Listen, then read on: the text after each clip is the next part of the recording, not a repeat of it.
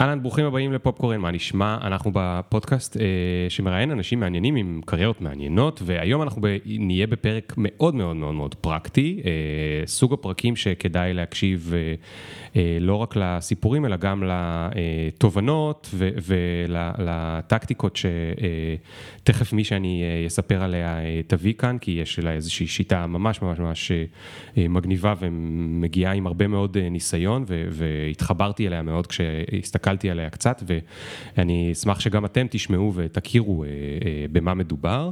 אה, אז אני פה היום עם סיון מדליון. היא סיימה את הטכניון כמהנדס תעשייה וניהול, ואז עבדה שבע שנים ברפאל, כמנתחת מערכות. בין השאר היא הקימה תחום מרכזי לארגון ושיטות ומצוינות בתפעול, ניהול ויצור רזה, עוד מעט נבין מה זה ניהול רזה ולמה זה לא קשור לדיאטה. אה, עזבה בשיא כי היא רצתה אה, להיות אה, גמישה ונוכחת עם הבנות שלה ורצתה להקים עסק בעצמה, והיום היא כבר כמה שנים, הרבה שנים, יועצת לארגונים ומאמנת מנהלים ואנשים להוביל שינויים והטמעת הרגלים ומרצה וכולי, אבל הדבר שהכי מעניין אותי, שיצא מכל הדבר הזה, אה, אה, זה הנושא של אה, השיטה שהיא קוראת לה לאינדיבידואל, שזה איך אנחנו מנהלים את עצמנו, את הקריירה שלנו, את עצמנו, את היומיום שלנו, מנהיגות, ניהול, בתוך איזושהי שיטה שהבסיס שלה הוא הדבר הזה שנקרא הניהול הרזה, ה-lean management, ואנחנו נדבר על זה קצת יותר, ואיך אנחנו עושים פעולות שמוסיפות לנו ערך, מילה שהיא קצת קשה ולא לא, לא באה בקלות להבין מה זה אומר להוסיף לעצמנו ערך, אז אנחנו נדבר על זה קצת סיוון. אה, ואיך אנחנו מצמצמים אה, בזבוזים מכל מיני אה, סוגים, לא מדובר כאן על שופינג, אולי גם נגלה, אבל סיוון טוענת שיש 11 בזבוזים כאלה שאנחנו מבזבזים בעצמנו אנרגיות או זמן או, או, או, או וכולי וכולי, ואני רוצה ממש לשאוב ממנה את כל הדבר הזה, כי זה, זה דרך מאוד מעניינת להסתכל על עצמנו ועל היומיום שלנו בעצם אה, אה, לחיות חיים יותר נעימים, אה, מועילים, או, או, או שהם בכיוונים שאנחנו רוצים. אז אנחנו ניתן רגע למוזיקה את המקום שלה, ונתחיל בעוד שנייה. Yeah.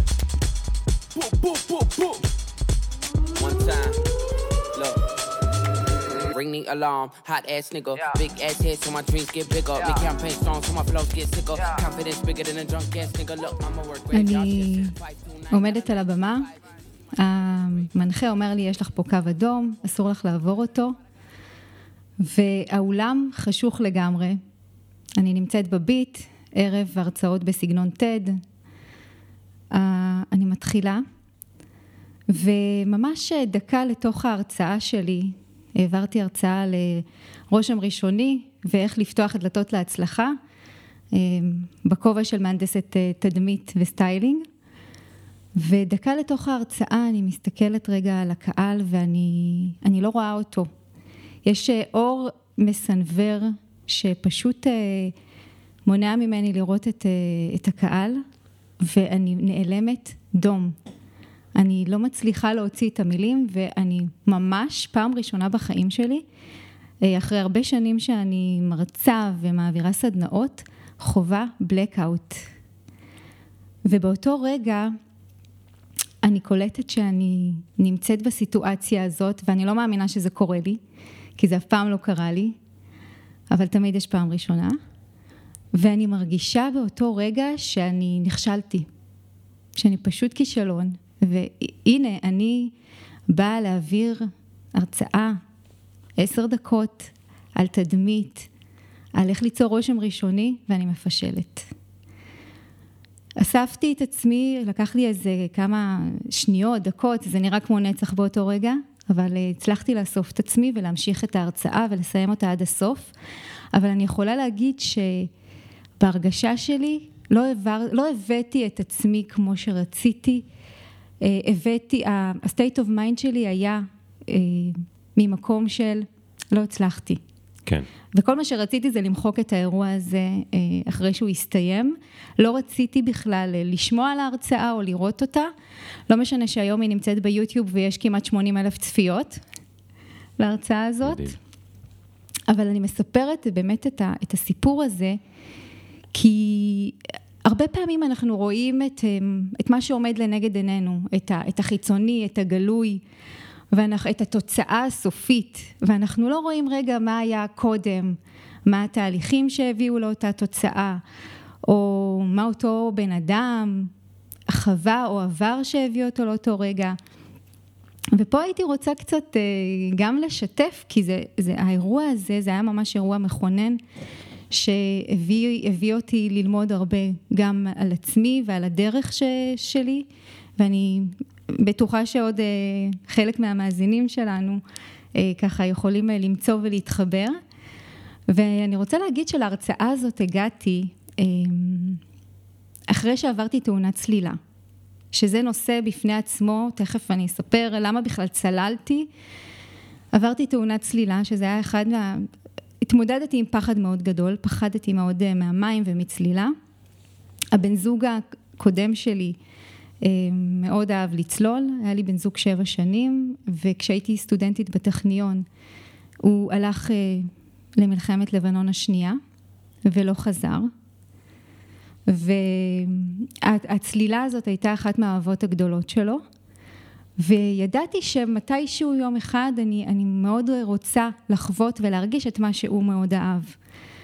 וגם uh, חשבתי שזה גם מאוד ישמח את ההורים שלו, ובעלי שיחיה, um, שהכרתי אותו שנה אחרי שאלעד נהרג, אמ, רצה לעשות אה, קורס צלילה, ואמרתי, וואו, יש פה הזדמנות, אני אעשה איתו קורס צלילה. והלכתי נגד האינסטינקטים שלי. ועשיתי את הקורס, כוכב ראשון, כוכב שני, הכוכב השני היה לי מאוד מאוד קשה, הייתי בחרדה, אבל... מה את מתכוונת, הלכתי נגד האינסטינקטים? משהו בהרגשה שלי, הקול הפנימי שלי אמר לי, סיוון, זה, זה לא מדויק לך, כאילו, אני לא רציתי באמת, לא רציתי באמת לצלול. כן. לא, זה היה סוג של ללכת נגד אה, הרצון שלי. אבל איך את יודעת שזה לא סתם פחד? ת, קודם כל, זה, יש, לפעמים אנחנו מרגישים את זה מבפנים.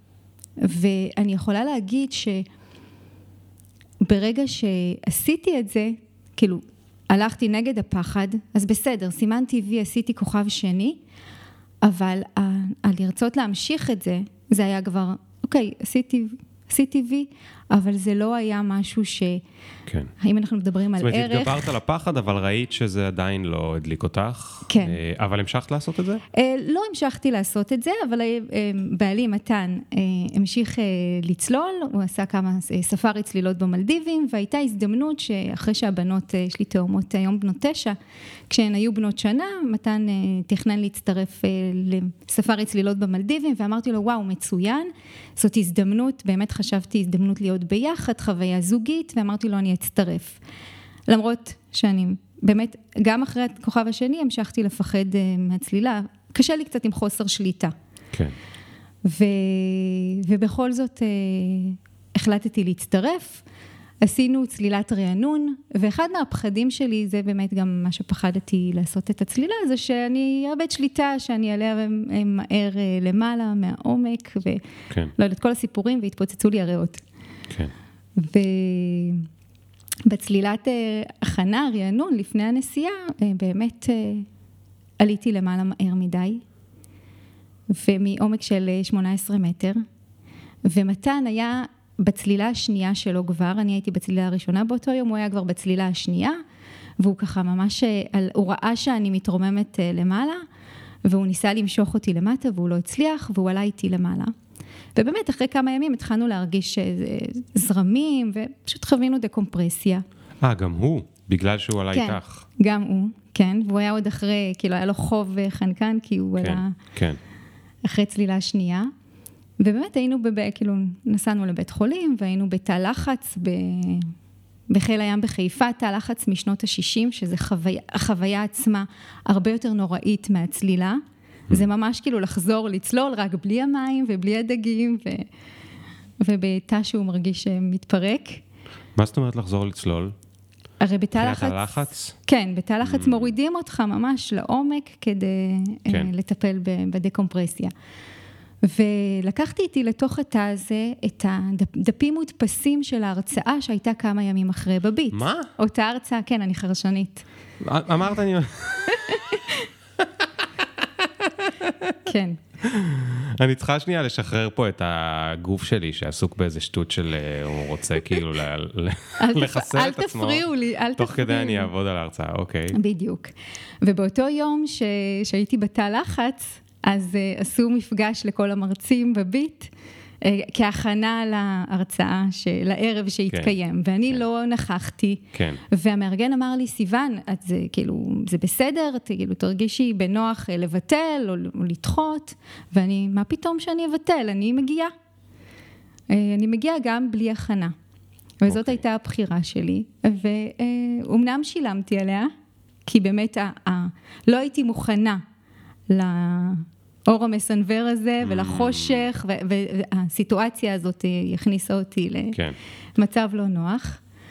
אבל אני יכולה להגיד שכמה שנים אחרי, כשככה עשיתי עיבוד לחוויה הזאת, אז הבנתי בעצם כמה, כמה אה, הצלחה יש בסיפור הזה, אה, ו, וכמה, וכמה חוסן להמשיך כן. להמשיך את ההרצאה. ו... כן. יש לי שתי שאלות לפני שממשיכים. אחד, כן. האנשים שישבו בקהל, את היית הרצאה מספר... נראה לי שלוש. שלוש, אוקיי. הרצאה שלישית, הם ראו כבר שתיים, הם רואים עוד אחת, הם באו לערב מיוחד, הם אה, שילמו או לא שילמו כסף, הם מתרגשים, הם מתלהבים, הם בערב כזה כמו TED אה, וכולי. עכשיו את בבלקאוט. מה את חושבת היום שהם ראו אותך בבלקאוט, שהם חשבו עלייך באותו רגע. זאת אומרת, הם רואים עכשיו מרצה בבלקאוט. מה את חושבת שהם חושבים עלייך? אה, מה שאני, הקולות שלי זה מה שאני חושבת על עצמי. אני, אני, אין לי ספק ש, שאני, אני אומרת האויב במרכאות, אבל הכי גדול של עצמי. ו, ו, ושיפוטית וביקורתית. ומה שאני חושבת זה, אני, אני לא חשבתי מה הם חושבים עליי, אני, אני חש... הקולות היו שלי עם עצמי, כאילו, איזה, איזה גרועה אני. חמותי כן. גם הייתה בקהל. כן. אבל מה זה גרועה? את גרועה אם הם חושבים שאת גרועה, אחרת נכון. מה זה משנה? את, את על במה, את לא בחדר עם עצמך שרה. את נכון. על במה, אז את גרועה רק אם הם חושבים שאת גרועה. אני גרועה כי, לא, כי אני לא מספקת את הסחורה. כן. כי אני לא עומדת בציפיות. כן. יש ציפייה מסוימת ל... כן. לדבר על, על, על תדמית, על מה אני משדר, וגם אני מחזיקה איזושהי תדמית מסוימת. כן. ופתאום כן. יש איזשהו דיסוננס. כן. אז בואי נחבר רגע את כל הקווים שהיו לנו, אה, היו לנו פה כמה קווים רגע מעניינים ביחד, ואני רוצה לשאול אותך, כי את, כמה שנים עברו מאז אותו תא לחץ? אה, אה, אה, קרוב לשש שנים. אוקיי, כבר עברה תקופה. כן. אמ, מצד אחד נשמע, אמרת את זה גם, אני לא אוהבת לא להיות בשליטה, אמרת אני חרשנית, אמרת לא הייתי בערב הכנה להרצאות, נשמע שאת אוהבת להתכונן, אוקיי? אני אומר את זה בהזדהות, אני גם הייתי הרבה מאוד שנים אהבתי להתכונן. אין מצב שאני אגיע לפגישה בלי להתכונן. אין מצב שאני אגיע לפגישה עם משקיעים או עם אה, זה, בלי שאני אתכונן, גם אם זה חמש דקות וגם אם זה חמישה ימים, כמה שצריך. אני אבוא מוכן, זה אולי ייראה טבעי, אבל אני עשיתי את השיעורי בית ואני לא אתן לזה להתפספס. ולהתכונן ולהתכונן ולהתכונן. באמירה אחרת אמרת, זה היה נגד האינסטינקטים שלי. הרבה פעמים, זה כאילו אנשים אחרים מדברים על אינסטינקטים ועל להתכונן. כי יש משהו בלהתכונן שלא סומך על האינסטינקטים שלך. אז אני רוצה לשאול אותך, היום, אה, למה את יותר קרובה? לאיזה צד מהצדדים? מאוד מאוד התקרבתי לאינסטינקטים, להיות מחוברת למה שאני מרגישה מבפנים ומה שאני באמת רוצה, וגם אה, לשחרר, יש פה, הרי זה יושב גם על איזשהו מקום של, ורצון להיות אה, מושלמת, להביא, להביא את ה... כאילו, להביא את הכי טוב שלי זה לא בהכרח אומר שזה, שזה מושלם. כן. ואני יכולה להגיד, תראה, אנחנו נמצאים כאן, ואני יכולה להגיד שכשפנית אליי לפני אה, יומיים ושאלת אם אני יכולה להגיע, אז הדבר הראשון אה, שעלה בי זה, וואו, איזה כיף, אני ממש אשמח אה, להגיע. ומיד, רגע, זה, זה, זה הפחד, ההתנגדות של אה, לא, זה, אין לי זמן להתכונן, על מה אני אדבר, איך אני אהיה מדויקת. ו... וקודם כל, ברגע שאני מזהה, היום אני יודעת לזהות מבפנים, רגע, משהו כזה הפעיל אותי עכשיו. לא נוח לי. ואני יודעת רגע לעצור ולעבוד עם זה. ול, ולנהל עם עצמי דיאלוג, ו, וממה אני, אני מפחדת? כי ההתנגדות, קודם כל זה האוטומט שבא להגן עליי. כן. שנייה, רגע, ממה אני מפחדת? למה אני מפחדת להגיד לו לא? להגיד לו כן, סליחה, כי, כן. כי, אני, כי אין לי זמן להתכונן, כי לא שמעתי מספיק אה, את כל הפרקים שלך. לא עשיתי את השיעורי בית. בדיוק, והלכתי אה, ואמרתי, אני אומרת כן, למרות החשש המקנן בי, שאולי זה לא יהיה מושלם ולא יהיה מדויק, אה, ואני פשוט שמה את, אני פה, כן. אז אני שמה את עצמי כן. לגמרי כן. על המגרש. אגב, אני יכול לספר לך מעכשיו, שהיום בערב או בלילה לפני השינה, תיזכרי בכל מיני דברים, ותגידי, יואו, איך את זה לא אמרתי, ואיך את זה אמרתי ש... כבר לא, זה בזבוז. אוקיי, אוקיי, אז בואי נתקדם לשם. אפרופו בזבוזים, בואי, בואי, בואי נתקדם רגע. מתי, תספרי קצת על העבודה שלך אמרת לי גם מתישהו משהו עם כיפת ברזל, אני זוכר נכון? היה שם איזשהו משהו? אה, אמ, אמרתי שחלק מה... כן, חלק מהעשייה שלי ברפאל זה גם, זה היה לשפר, אה, שיפור שיטות ותהליכים. אז מה זה שיפור שיטות ותהליכים? זה נשמע משהו כזה כן. בספר כזה שלאף אחד אין כוח לקרוא, כי זה נורא רשמי כזה. תני לי את זה רגע בתכלס. תראה, הכל, כל מה שאנחנו עושים, אני, מבחינתי, זה לא משנה אם זה ארגון, או אני עכשיו אה, קמה בבוקר ומכינה לי שייק ירוק. זה תהליך, יש אינפוט, יש אה, מספר פעולות ויש אאוטפוט. כן. והכל מתחיל מהתוצאה הסופית, רגע, מה אני רוצה, מה אני רוצה לקבל, מה אני רוצה שיהיה, זה, זה, זה, זה מתכתב עם המטרות שלי, זה לא מתכתב. ואיפה שיש פער בין רצוי למצוי, אז יש פה מקום לשיפור. כן. אבל בשביל לשפר, צריך רגע אה, לבוא וללמוד, להבין את התהליך, להבין מה סדר הפעולות, מה, מה גורם למה. כן. ו... אז מה זה אומר לשפר? אז בשייק אני יכול לדמיין מה קורה, אולי אני עושה את זה הפוך, ואולי אני קודם, אה, אני שוכח לקנות את המלפונים, אז עכשיו אני צריך לעשות קניות, ועכשיו בסוף, עד שאני אכין את השייק, אני מאחר לעבודה. אוקיי, זה קל. אבל איך משפרים תהליכים בארגון רציני וגדול, נגיד, כמו רפאל? מה זה אומר? מה זה כולל? אז זהו, זה נשמע שזה, לשייק זה קל, וארגון גדול זה קשה. אה, ברגע שאנחנו מבינים, וזה גם חלק מהשיטה של אה, דרך הערך או לאינדיבידואל, זה להבין ש, שאנחנו, אחת מהמיומנויות שחשוב שנפתח, כל אחד מאיתנו, זה את היכולת לנתח תהליכים. וזה לא משנה אם התהליך הוא בשירות, או התהליך הוא בייצור, או התהליך הוא בפיתוח, זה תהליך. וזו מיומנות שאפשר אה, לרכוש ולפתח אותה. וסתם לדוגמה, למשל נגיד אה, בקווי ייצור, יש לנו אה, קו ייצור שיש תוצר מסוים, אנחנו מייצרים מוצר, והוא צריך לייצר בתפוקה מסוימת, כן. נגיד אלף יחידות, סתם כן. לדוגמה. אלף טילים. אה, כן, נגיד. ו... והיום הקצב הוא 70, הוא 50. מה, ליום? לשבוע? נגיד, סתם בסדר, לדוגמה. אני, אני רוצה משהו כדי פשוט שאני אוכל לדמיין את זה. נגיד שאני מצליח לייצר 50 וואטאבר בשבוע. נגיד, בדיוק, אז נגיד שזה 50 בשבוע, המצב הקיים, אבל אנחנו רוצים, יש לנו ביקוש ל... 100. 100. כן. אנחנו צריכים להגדיל את, ה, אה, את התפוקה שלנו. אז פה נכנס המקום גם של לראות איך אנחנו לוקחים את התהליך הקיים ומשפרים אותו. איך אנחנו מייעלים אותו, איך אנחנו עושים את התהליך הרבה יותר אה, מדויק ואפקטיבי. אבל מי אמר שאפשר לשפר אותו? מה, מה גילית בדרך כלל? שאת רוב התהליכים אפשר לשפר כל, או שהם כל... כבר עובדים? זה מדהים. קודם כל, מה שגיליתי זה שעקומת שיפור היא אינסופית. תמיד, תמיד, תמיד אנחנו יכולים לשפר ולהשתפר. אמ, אין, אין, זה משהו שהיה קשה לי ברמה האישית לקבל את זה, שאין מושלם, שאני לא מושלמת, יש לי mm. פגמים, וזה בסדר, ואני לא יודעת הכל גם. וכל יום אני, אני, אנחנו נמצאים בעקומה של שיפור ודיוק מתמיד, אה, בשאיפה לשלמות. כשאני שואפת לשלמות, אז אני מקבלת את זה שהמצב הקיים לא מושלם, ואני רוצה כן. להשתפר. כן. כן. אבל, אבל, אוקיי, אבל ב... שוב, עזבי רגע אותי, בתהליך אני עדיין בארגון. אז יש מתודולוגיה, מאוד, מה... יש מתודולוגיה מאוד ברורה, שהיא עובדת אה, על כל סוג של תהליך, רגע לעשות, זה מתחיל, מ, מתחיל מלהגדיר את המטרה. כן, המטרה נגיד את, לייצר 100 ולא 50. נגיד לייצר 100, הדרך מתחילה מרגע, בוא נבין קודם את המצב הקיים. יש לנו נטייה ישר לקפוץ לפתרונות ולהגיד, נעשה ככה או נעשה ככה, אבל שנייה. אה, וזה אחד מהדברים שהכי קשים לנו, לא רק, לא רק בארגון, גם בחיים האישיים שלנו, כשמשהו לא עובד ואנחנו רוצים לשפר, אז שנייה, בואו נעצור רגע להבין מה המצב הקיים, מה נקודת המוצא שלי.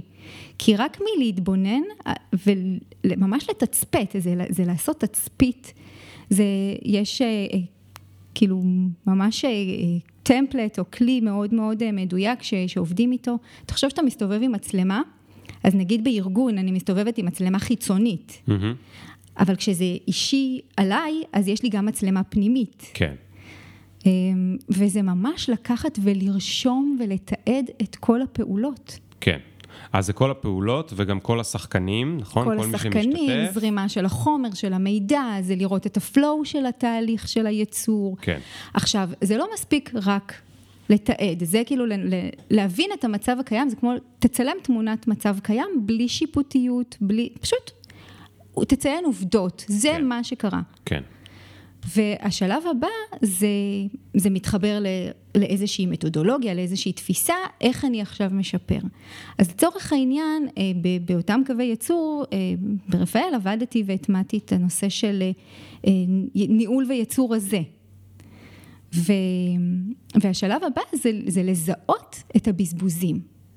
זה יש לי תהליך, יש לי איזשהו flow, אני צילום תמונת מצב קיים, ועכשיו אני עוברת... זה עדיין לי בפילוסופי מדי, אני חייב את זה פרקטי. Okay. תני לי אוקיי. דוגמאות, מה זה אומר? אנשים מעבירים את. את ה... אני לוקח את ה... את... יש לי, הרי, סתם לדוגמה, יש לי חלקים, כן. יש לי ברגים, כן. יש לי כן. ארונית עם חלקים, יש לי אה, עמדת עבודה. כן. יש לי ניירת שאני צריך למלא. כן. אז אני ממש, אה, אה, אוקיי, מה אני עושה? שלב שלב. אני הולך עכשיו אה, שלוש דקות לארונית שנמצאת בכניסה לחדר, כדי להביא את החלקים. כן. לשלב הראשון. ואז אני מתיישב, אה, בדרך פגשתי את, ה, את החבר שלי. מהקפה. מהקפה, כן. החלפנו כמה מילים, התיישבתי, התחלתי להרכיב. זאת אומרת, גם את זה היית מתעדת, שיכול להיות שהרבה פעמים יש שיחות, נגיד, מסדרון או משהו כזה. אמ, כן, זה, זה, זה לא אומר שזה לא בסדר שיהיו שיחות מסדרון, כן, כן. אבל לרוב, ברגע שזה יושב על, באמת על זה ש... יש לי את המרחק הזה של ללכת mm. לכניסה לחדר כדי להביא כן. את החלקים, כן. ואז זה לא אה, כן. נטו השלוש דקות, יש פוטנציאל פה להתפזרות. עכשיו, אני מת כבר לקפוץ לפתרון, אני מת להגיד בוא נשים את הברגים לידי, ואז אני גם לא אעצור לדבר עם הבן אדם ואולי אשכח לאיפה רציתי לשים את הברגים, אבל את אומרת שצריך לעשות את זה קודם כל מההתחלה עד הסוף בלי להציע פתרונות. בלי להציע פתרונות, כן, כן זה החלק הקשה, כן. לא להציע פתרונות. זה בייחוד קשה לגברים, במקום להקשיב הם רוצים לפתור הכל, נכון? אה, דווקא חשבתי שזה אנחנו. אז אולי זה גם וגם. זה גם וגם. אז, אז, אז ברמה הזאת, זה ממש לתעד את הפעולות, וגם כש... למשל, אני יכולה להגיד לך שתיעדתי איזשהו תהליך. אמ, ועובד מסוים עשה פעולה, אני גם סופרת, אני יכולה לראות את התנועות, יש פה גם, נכנס גם נושא של ארגונומיה ולראות שהעובד עושה את הפעולה.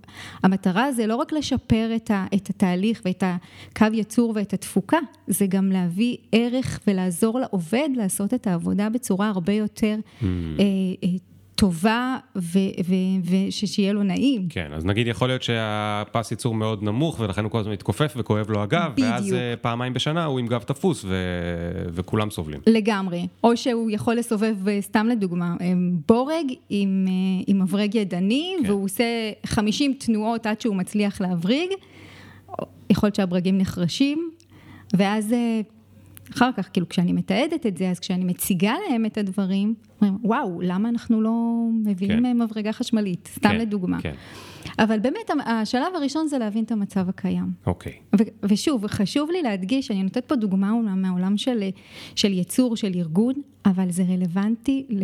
עוד מעט נגיע לזה. טוב. עוד מעט נגיע לזה, אני רוצה להישאר שם. אוקיי, אז השלב הראשון זה זה. השלב הבא זה באמת לנתח את הפעולות. ו- ולנסות להבין איזה פעולה מוסיפה ערך ואיזה פעולה לא מוסיפה ערך. אוקיי, okay, הנה המילה ערך. כן. זו מילה שראיתי אותה אצלך, כל הזמן את אומרת ערך, ערך, ערך, ערך, ערך. יש כאילו, מרגיש לי שיש uh, כמה בועות בתוך העולם, שבתוכם אנשים מבינים מה זה ערך. אגב, באמריקאים הרבה יותר משתמשים ב-value. בעברית לא כל כך משתמשים במילה ערך, לא משתמשים בזה, ממש. זה, זה רק אם אתה יועץ ארגוני, או אם אתה מומחה, או אם אתה מנכ"ל, או סמנכ"ל וזה, אתה משתמש במילה ערך. אנחנו לא משתמשים בזה. ילדים לא יודעים מה זה ערך, אין אף ספר ילדים שרשום בו ערך. בואו נדבר רגע מה זה הדבר הזה, מה הכוונה ערך. אוקיי, okay, אז קודם כל, ערך זה, זה לא משהו אמורפי. ערך צריך להיות מקושר ומחובר ל... ל, ל, לבן אדם, ללקוח, אליי. אז כשאני לצורך העניין מסתכלת על הפעולות האלה, אני שואלת, האם זה מוסיף ערך ללקוח? כלומר? כלומר... האם זה עוזר? האם זה נותן? האם, האם זה... האם הלקוח, פעולה שמוסיפה ערך זה פעולה שיש כמה אה, קריטריונים. זה פעולה שאני מוכנה לשלם עבורה. האם okay. אוקיי. הלקוח עכשיו שהזמין את המוצר מוכן לשלם על זה שהעובד ילך עכשיו חמש דקות לכניסה לחדר להביא את הברגים? אז הפעולה הזאת של ההליכה היא לא מוסיפה ערך. כן. אבל האם הלקוח מוכן לשלם עכשיו אה, עבור הפעולה שאתה תחבר לו את שני החלקים, סתם לדוגמה של הטיל, שיהפכו אותו לטיל? כן. כן. על זה הוא מוכן לשלם. נכון. אוקיי. אז, אז, אז אחד, זה, זה, ההגדרה זה באמת פעולה שהלקוח מוכן לשלם עבורה. אוקיי.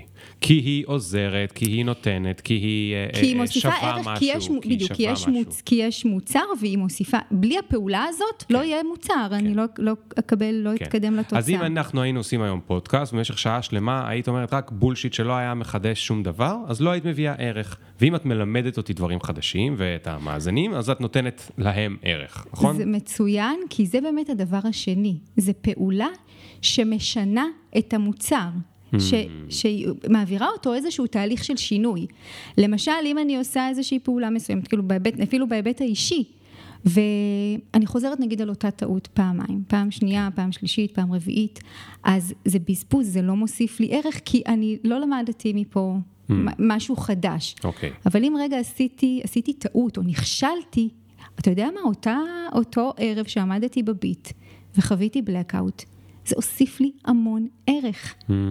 אז לא היה לי את השיטה, אז לא יכולתי לראות את זה באותה נקודה. כן, כן. אבל זה, זה, זה, זה לימד אותי המון. כן, זה, כן. זה העביר אותי איזשהו תהליך, איזשהו שינוי, זה, זה, צמחתי מזה. אוקיי. אז לתת ערך יכול גם להצמיח או לשנות או, או לשפר אה, אה בעצמו. אוקיי. כן.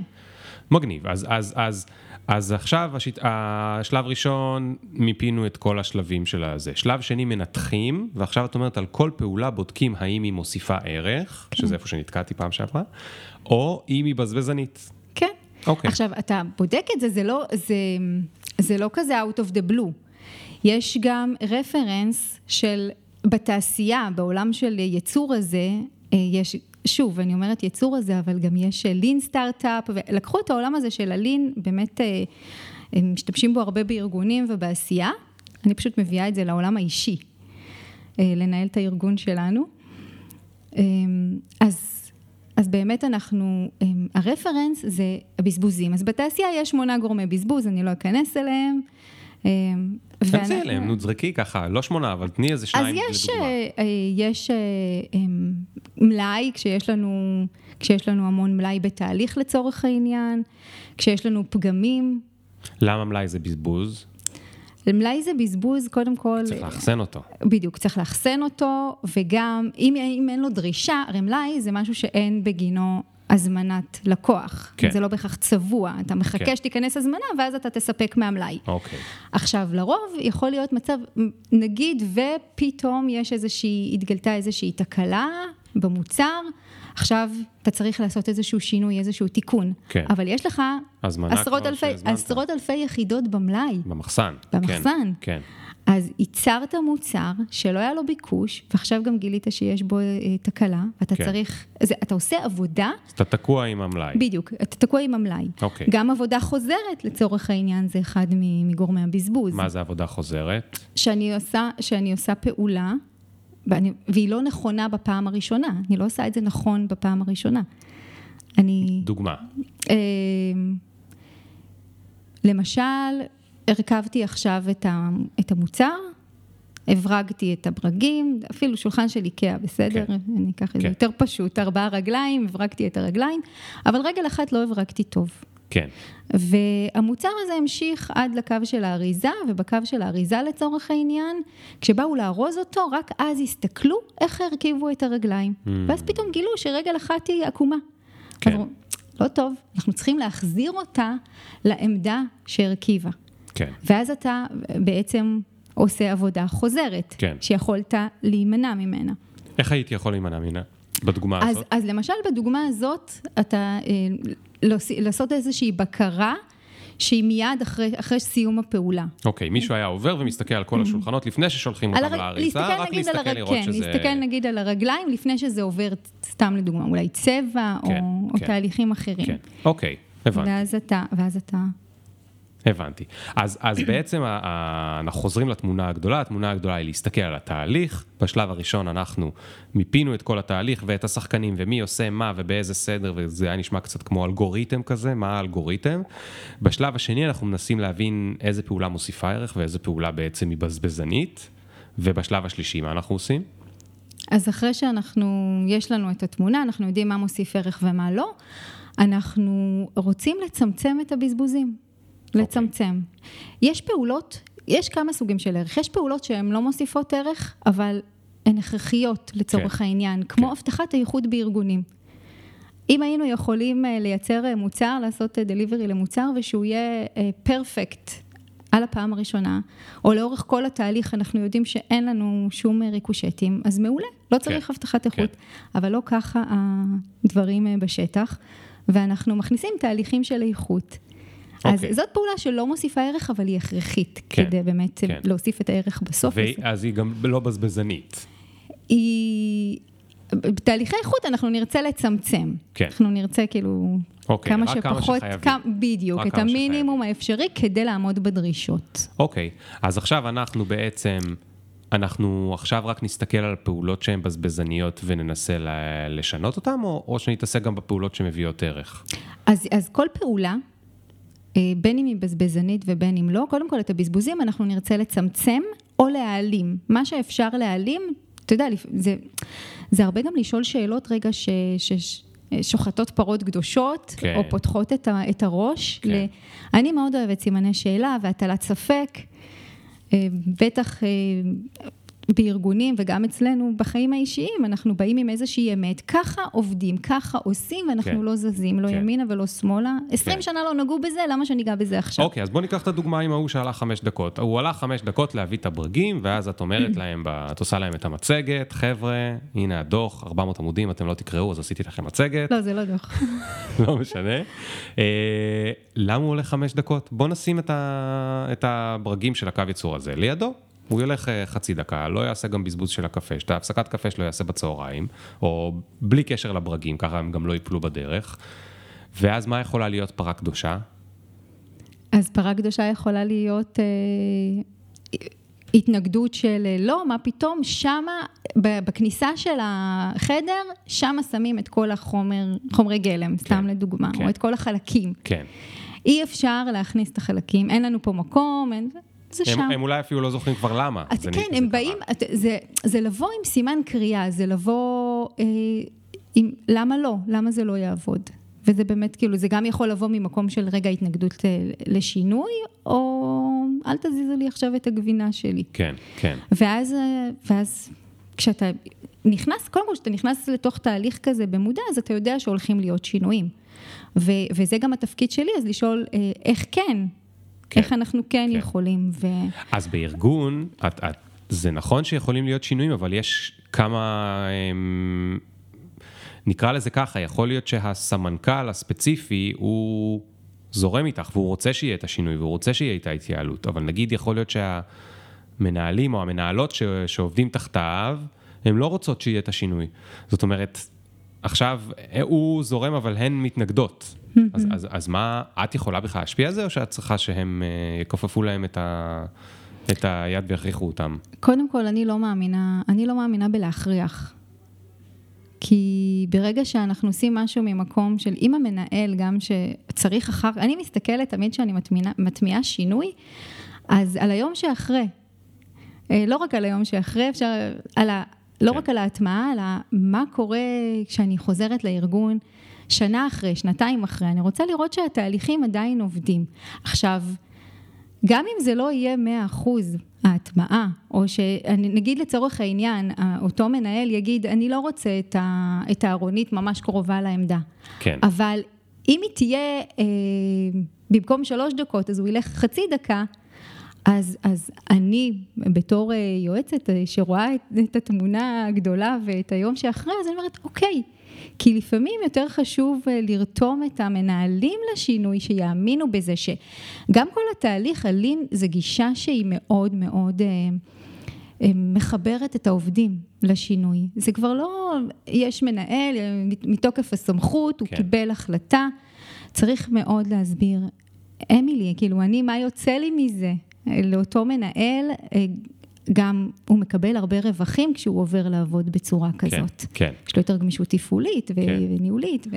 אז, אז בואי נסביר רגע מה זה הגישה של הלין, וזה יהיה סגווי למעבר מהארגון אלינו כאינדיבידואל. אז מה זה הגישה של הלין, למי שלא מכיר? Lean, lean זה... lean lean באנגלית זה כאילו רזה. רזה, ב... רזה, נכון. Lean זה רזה. אבל לא מתכוונים אז... thin. לא, לא, לא. מתכוונים... lean. Lean, כלומר שאין בו שומנים מיותרים, אבל עוד פעם, לא במובן של רזון או שומן, לא, אלא לא. במובן של אין בו מיותרים. בזבוז. אין בו בזבוזים. אין בו בזבוזים. אוקיי. אה, השאיפה שכן, שלא יהיו בו בזבוזים, ובאמת lean זה method, זה method, יש lean manufacturing, יש lean management, lean startup בשנים האחרונות גם הצטרף. נכון. ועכשיו הצטרף לאינדיבידואל, אבל אה, באמת לין זה, זה חשיבה רזה. זה גישה שמתמקדת בביצוע פעולות שמוסיפות ערך ללקוח, אה, תוך צמצום בזבוזים. אוקיי. Okay. זה, זאת הגישה. עכשיו, אתה צריך לדעת לזהות מה הבזבוזים שקיימים. אבל רגע, okay. כן. זה לא רק זה. זה, אני חייב להוסיף. כי לך אולי זה מובן מאליו, אבל אני רוצה לפשט את זה. הזה, לא, לפני שמפשטים.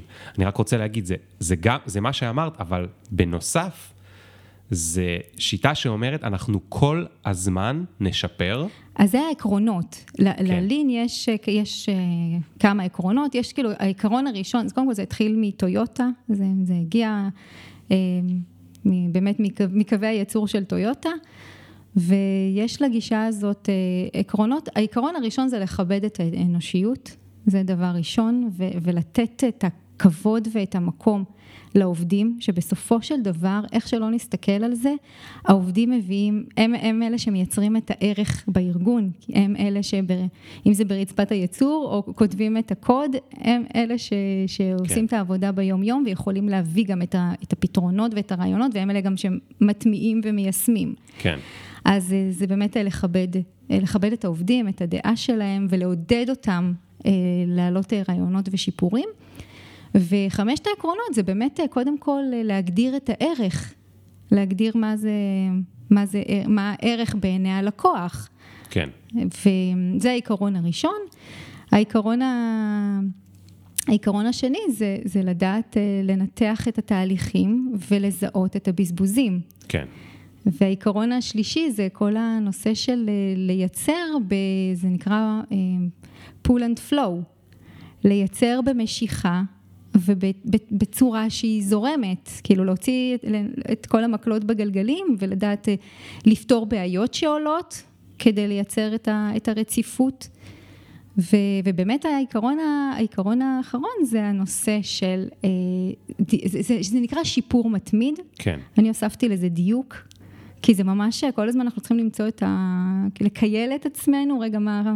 כן. אז זה שיפור ודיוק מתמיד בשאיפה לשלמות. כן. וזה... זה חוזר על עצמו כל הזמן, זה מעגל כן. של, של צמיחה כן. ושל שיפור אינסופי, וזה מה שמגדיר את המצוינות, שאנחנו נכון, כל נכון. הזמן... אה, ש, שעכשיו, אני אומר את זה כי, כי אני מדמיין את אותו מפעל, או ארגון, או חברה, או תכף נגיע לזה גם בן אדם, אבל העיקרון לא צריך להיות... יש פה משהו מקולקל, ואם רק נביא את היועצת עכשיו, נביא את סיוון, אז היא תבין מה מקולקל והיא תוציא פה, ואז הכל ייפתר. לא. ממש. העיקרון אומר, אנחנו רוצים לעשות שיפור, שאחריו אנחנו נעשה עוד שיפור, ואחריו אנחנו נעשה עוד שיפור, תרבות. ואחריו אנחנו נעשה, בדיוק, אני, זאת אומרת, זה, ה- זה הקטע הזה של mind. ההתנגדות זה- לשינוי צריך להפוך להיות state of mind של, השינוי הוא אנחנו חלק כל מאיתנו. הזמן נשפר את זה, וכל הזמן יהיה לנו חיים יותר נחמדים, ופחות תיתפס לנו הגב בעבודה, ו- ויהיה לנו יותר נעים, והדברים יקרו יותר טוב, ו- והחיים שלנו ישתפרו כעובדים, והחברה תשתפר, והכל יהיה זה. נכון. וזה פשוט, זה מאוד, ב- ב- השיט, השיטה הזאת היא מדהימה, אבל ברוב המקומות והזה, וזה גם מה שחונכנו עליו בבית ספר וכולי, ההתקדמות היא לינארית ולא מעגלית. ב- פה מדובר על מין סוג של כזה ספירלה, שכל פעם זה, זה בעיגול ומשתפר קצת, קצת, קצת, קצת, קצת. אה, אוקיי, אז עכשיו אה, דיברנו ובכוונה רציתי להיתקע על הארגון, ולמה? כי כשאתה מדבר על עצמך, או כשאנשים עכשיו שומעים וחושבים על עצמם, אז גם להם קודם כל יש התנגדות לכל מיני דברים. לשינוי, לזה שבכלל את מבינה אותם, שאני מבין אותם. נורא קל לחשוב על משהו חיצוני, נגיד ארגון. כן. עכשיו בואו נדבר, אחרי שהם כבר הבינו את העניין לגבי ארגון, אז בואו נדבר על, עלינו, על עצמנו. קודם כל, אז איך, איך, איך הגעת ל- לשיטה הזאת שקשורה אלייך? אמ, אז זה באמת עלה מצורך אה, צורך אישי שלי. אה, כמובן שחייב להיות צורך בשביל שנפתח משהו. כן. וזה אחרי תהליך של, תראה, אני בסדר גודל של 15 שנה, אמ, בתחום של שיפור שיטות תהליכים, צמצום בזבוזים, מצוינות גם בארגון וגם אמ, תפעולית, אבל ובמקביל לזה, גם בתהליך של התפתחות אישית, מאז אה, אותו באמת אובדן ש... שינה את התפיסה שלי גם על איך אני, איך אני באמת רואה את הדברים, יצאתי למעין מסע אישי של, כיסודות שלי התערערו, רגע להבין אה, מי אני, למה, אנחנו, למה אני פה בכלל, ו, וכל, נכנסתי לכל העולם הזה של, של באמת מודעות וספרי התפתחות אישית, ולמדתי, ואימון, למדתי להיות מאמנת, ו, וכאילו התקדמתי במסלול הזה באמת אה, לעזור בעיקר אה, לעצמי. והרגשתי ש... אתה יודע, אתה אמרת בהתחלה שאני אוהבת להתכונן. ובאמת, אני מאוד אוהבת, אה, אני מאוד אוהבת להגיע מוכנה, אבל לא משנה שכל פעם החיים אה, לימדו אותי שכשאני אני יכולה להתכונן, אבל אני לא יכולה לדעת מה יהיה התוצאות, או מה, מה המציאות תביא לפתחי. ושמתי לב שגם אם אני, גם כשאני לומדת, בהתחלה בכלל, אתה יודע, ספרי אה, התפתחות אישית ועזרה עצמית ופסיכולוגיה חיובית, אה, בהיבט של תחשבי חיובי, ו... שמתי לב ש, שהדברים אה, לא, לא, לא עובדים לי, לא מדויקים לי, או אם אני הולכת לאיזושהי סדנה, אז בסדר, אז יש לי את ההתלהבות, את ההייפ יום, יומיים, שבוע, mm-hmm. שבועיים, mm-hmm. אבל, אבל אני מרגישה שזה לא מחזיק לאורך זמן. נכון. אז גם... כי, גם... אגב, כי רובם גרועים. אוקיי. זה מה שאני חושב. אז... אה, כאילו רובם באמת יכולים לעשות לך הייפ יום-יומיים, אבל uh, בזה זה מסתיים. Uh, הר, הרבה מזה זה כי לפעמים השיטות הן לא פרסונליות, אלא הן מין מאוד כאלה גנריות. יש משהו אחד שאומרים לכולם אותו דבר, זה לא הגיוני שלכולם זה יעבוד אותו דבר. נכון. לכן השיטות היותר טובות הן יותר פרסונליות, זאת אומרת, הן מנסות להבין מה יעבוד לך ספציפית. נכון. גם יש את העניין של ההבטחה, אתה חושב שאתה תלך לאיזושהי סדנה או תלמד עכשיו איזה כלי ו- וזהו, זה, זה, מפה כל הבעיות כן, שלך כן. בחיים נפתרות.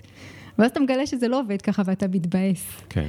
אז, אה, אז זה באמת... אני, אני, אני אומר, אני, זה כואב לי כאילו, כי ככה יצא לי להגיע לכתוב את הספר שלי. אני קראתי כל כך הרבה, ו-99 אחוז, פשוט חצי שנה אחרי, הייתי רואה את הספר והייתי רק רוצה לזרוק אותו לפח. חשבתי שהוא ממש כאילו, בזבז לי זמן. בזבז לי זמן. זאת אומרת, הלכתי אחרי איזשהו משהו, וגיליתי שזה היה בולשיט. ו... סליחה, כן, סליחה. זה היה לשתף כאב אה, אה, אישי. אוקיי. אז, אה, אז, אה, אז באמת... אה, אז היינו באיך הגעת ואיך לג- לג- הגעתי- לעשות את השיטה לעצמך. כן. ו... אז אתה יודע, התקדמתי עם החיים, עבדתי ברפאל שבע שנים, הבנות שלי נולדו, אביגיל ואריאל, תאומות בנות תשע, ויש לי עוד קטנצ'יק בן ארבע, ארבל. הן נולדו בשבוע 28, אפרופו, אתה מתכנן תוכניות, מאוד והחיים... מאוד מוקדם. מאוד מוקדם. אביגיל נולדה 700 גרם, ואריאל וואו. קילו 100, כן. מה זה, זה הכמות של הפסטרמה שאני לוקח לבת שלי. משהו וואו, כזה, וואו. כן. ופתאום מצאתי את עצמי אימא עם מטריה בבית חולים, בפגייה, והיינו שם חודשיים וחצי. וכשהייתי צריכה לחזור לרפאל, אז הבנתי, באמת, ישבתי על אקסל, מהנדסת, אי אפשר בלי אקסל, והתחלתי, וראיתי, בעלי אז עבד, בעלי מהנדס חשמל. היום הוא מהנדס ברפאל, הוא עבד באלביט באותה תקופה. וראיתי ב, בלוז, רגע, מי מוציא, מי, מי, כאילו, מי מוציא, מי לוקח, והבנתי, אמרתי, שנייה, אני, סדרה, אני לא יכולה להמשיך לדהור כאילו שום דבר לא השתנה בתנאי המציאות שלי. כן. אני אימא לתאומות, פגות, חשוב לי להיות שם בהתפתחות שלהן, ובאמת אה, פה עשיתי תעדוף אה, ערכים, ובחרתי להיות יותר נוכחת, ובעצם לא חזרתי לרפאל, הודעתי שאני לא חוזרת, למרות שבאמת, אני חייבת לציין שהיה לי שם מדהים.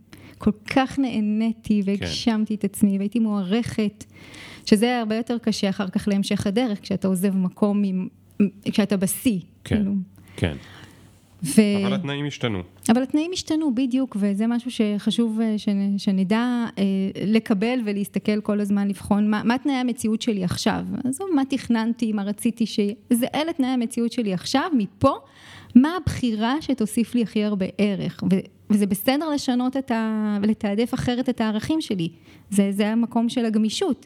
זה לא אומר שזהו, אני ויתרתי על קריירה, זה אומר שכרגע, לשנה הקרובה, לשנתיים הקרובות, זה מה לא שיותר חשוב כן. לי, וזה בסדר, לעשות את זה כן. ממקום של בחירה, לא ממקום של אה, ויתור, כניעה, אין לי ברירה. כן.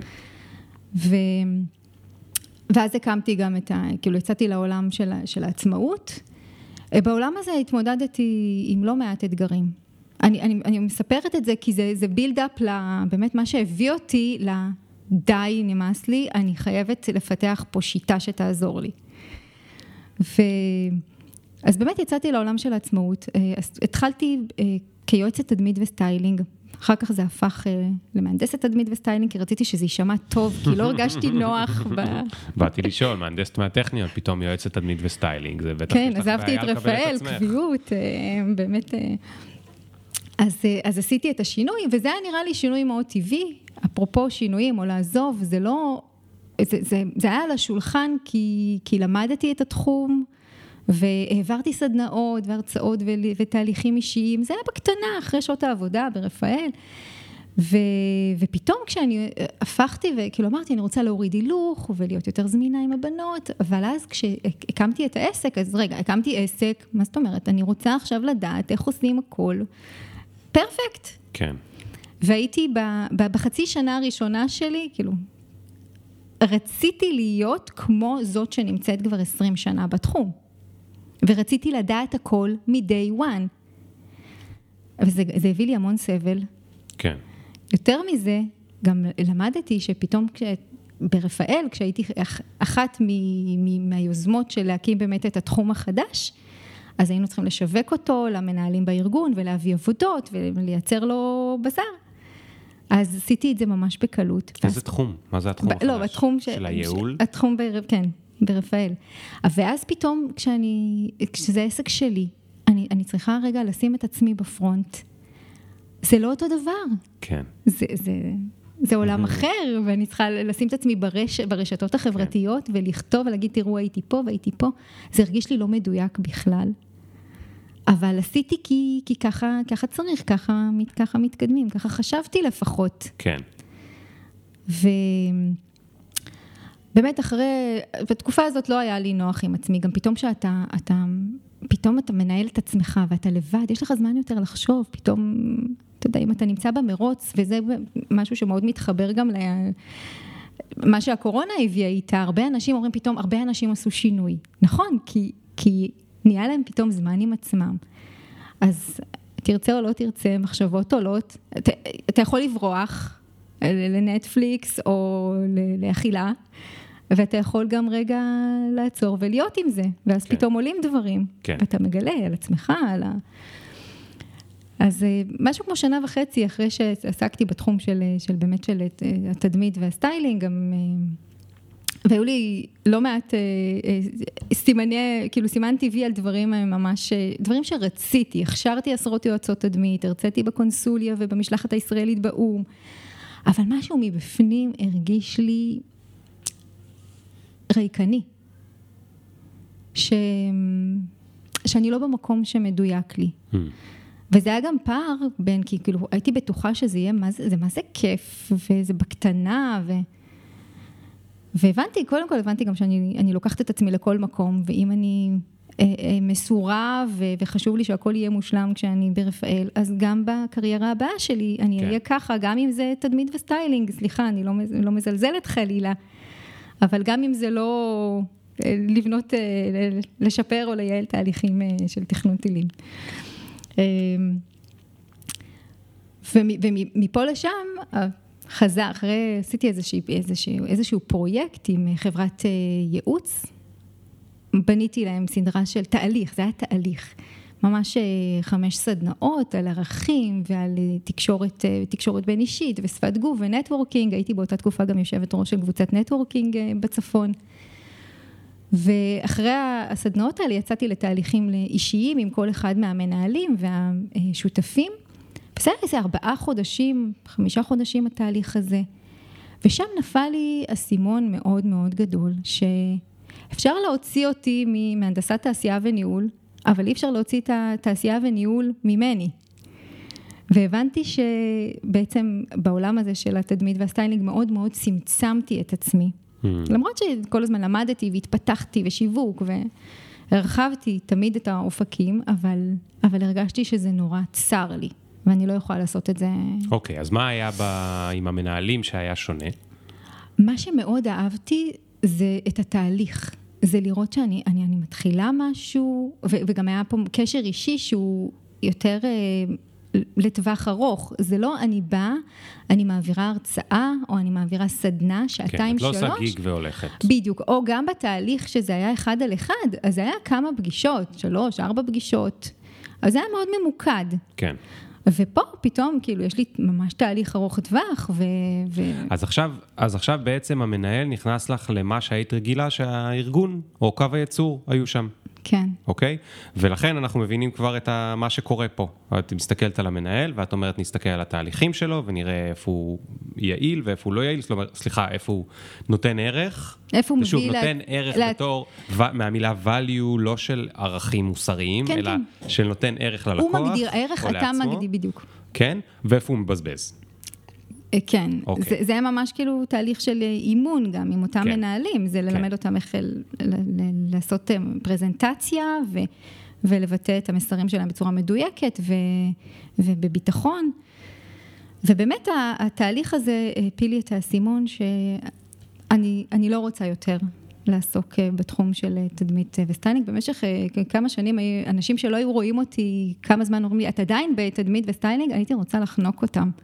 כי לא בגלל שהם רעים, פשוט לי היה קשה עם עצמי, כאילו כן. לא, לא הרגשתי כן. נוח עם ה...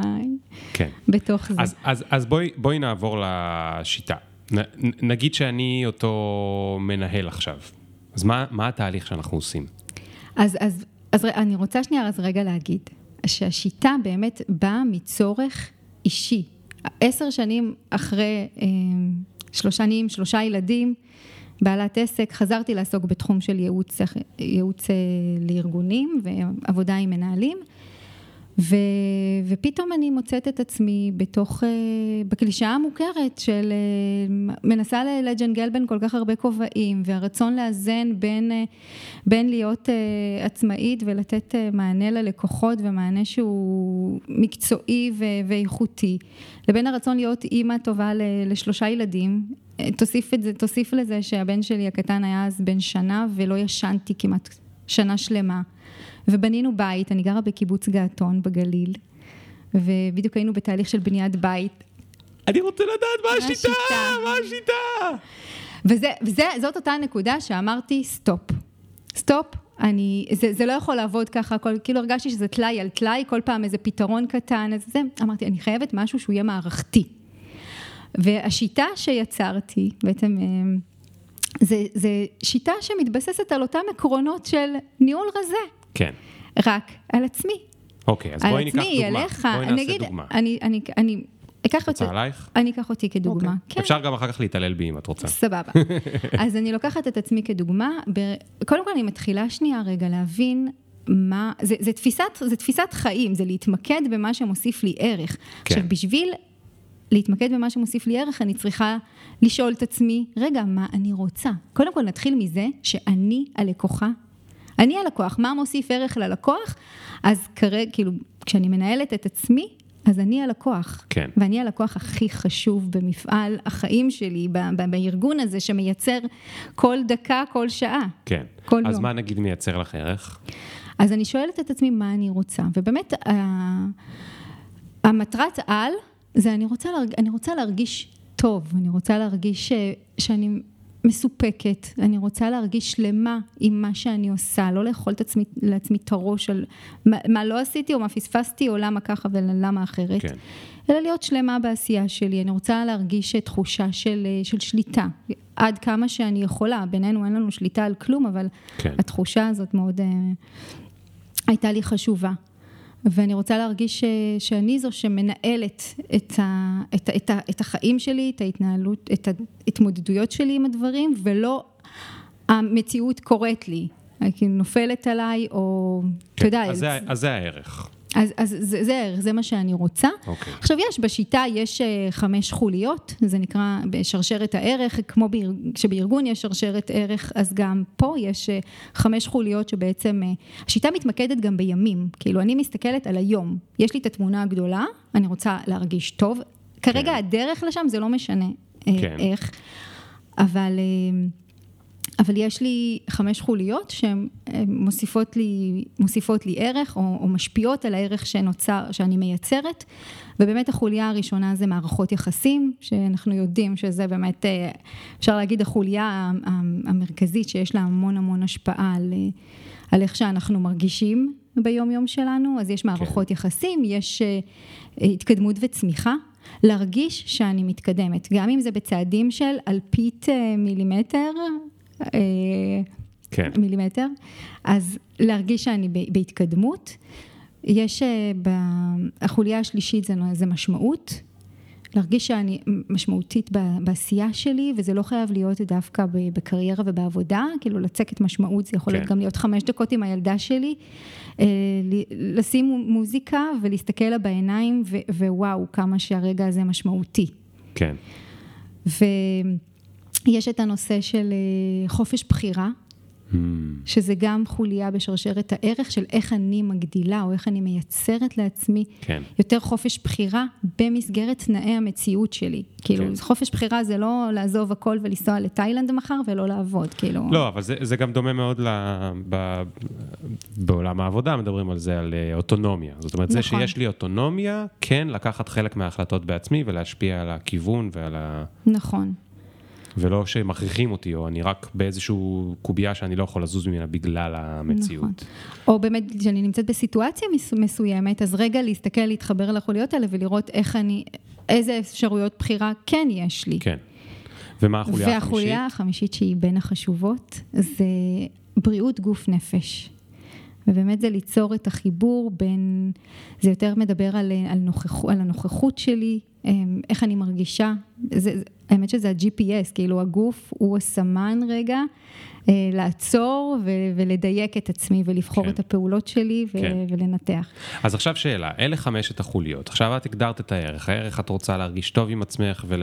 ולהיות שלמה עם עצמך וכולי, אבל האם אלה היו חמש החוליות גם אם אני הייתי מביא מטרה אחרת, או שהייתי צריך לייצר חוליות אחרות? לא, לא, החוליות האלה, אלה החוליות, הרי לא משנה מה לא אני מגדיר משנה הערך, מה את אתה- הערך. לא משנה מה אתה מגדיר. אוקיי, זאת אומרת, גם אני הייתי רוצה שוב, להגיד, המטרה שלי היא להצליח עסקית, עדיין אלה חמש חוליות. כן. אוקיי, אז, אז החמש חוליות האלה זה חוליות שמ- שמלוות אותנו, מלוות אותנו ביום-יום. כן. ואתה יודע, אומרים שחוזק ה- הארגון כחוזק החוליה החלשה. Hmm, אז פה, למשל, אם אני רוצה להתחיל איזשהו תהליך של שינוי, כן, אז, אז לפעמים אני רוצה הכל. כן, אנחנו רוצים הכל, אנחנו רוצים גם וגם וגם. הנה, עכשיו אנחנו אחרי החגים, אז בטח כולם יש להם את הרשימות של אה, כל הדברים שהם רוצים אה, לעשות. ואז אנחנו מתחילים משהו אחד, ו... או כמה במקביל ומתייאשים. אז שנייה, אם אנחנו מתחילים פה איזשהו תהליך של שינוי, אז רגע להסתכל על ה...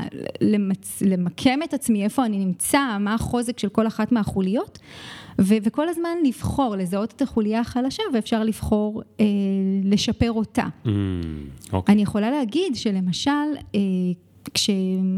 באותה שנה שלא לא ישנתי ו, וניסיתי לג'נגל בין כל הכובעים, אז חוויתי חרדות. ממש הייתה לי תקופה של כמה חודשים שהייתי בחרדה. וזה, אתה יודע, זה, זה חרדה, אני לא יודעת מי שחווה, אבל אני יכולה להגיד, מחקר אחרון מאוניברסיטת תל אביב מראה שאחד מתוך שלושה ישראלים כן. חווה תסמינים של כן. חרדה. כן. חרדה, זה יכול גם לבוא משחיקה בעבודה. ו, ו, לא היה לי מדויק גם אה, אותו, אחד מהארגונים שעבדתי איתם. כאילו הרגשתי שכבר מיציתי והגיע הזמן להתקדם אה, לארגון הבא, אבל הרגשתי שכרגע, אתה יודע, כשאני מסתכלת בהתקדמות וצמיחה, אל מול בריאות גוף נפש. אוקיי, okay, זאת אומרת, לקחת את חוליה מספר 2 ואת חוליה מספר 5, ואמרת, בוא נראה כל אחת מהן, מה, כמה מה, היא עכשיו חזקה או חלשה. חלשה. מה החוליה הכי חלשה שלי כרגע? כן. והחוליה הכי חלשה זה היה החיבור בין הבריאות גוף נפש. אוקיי.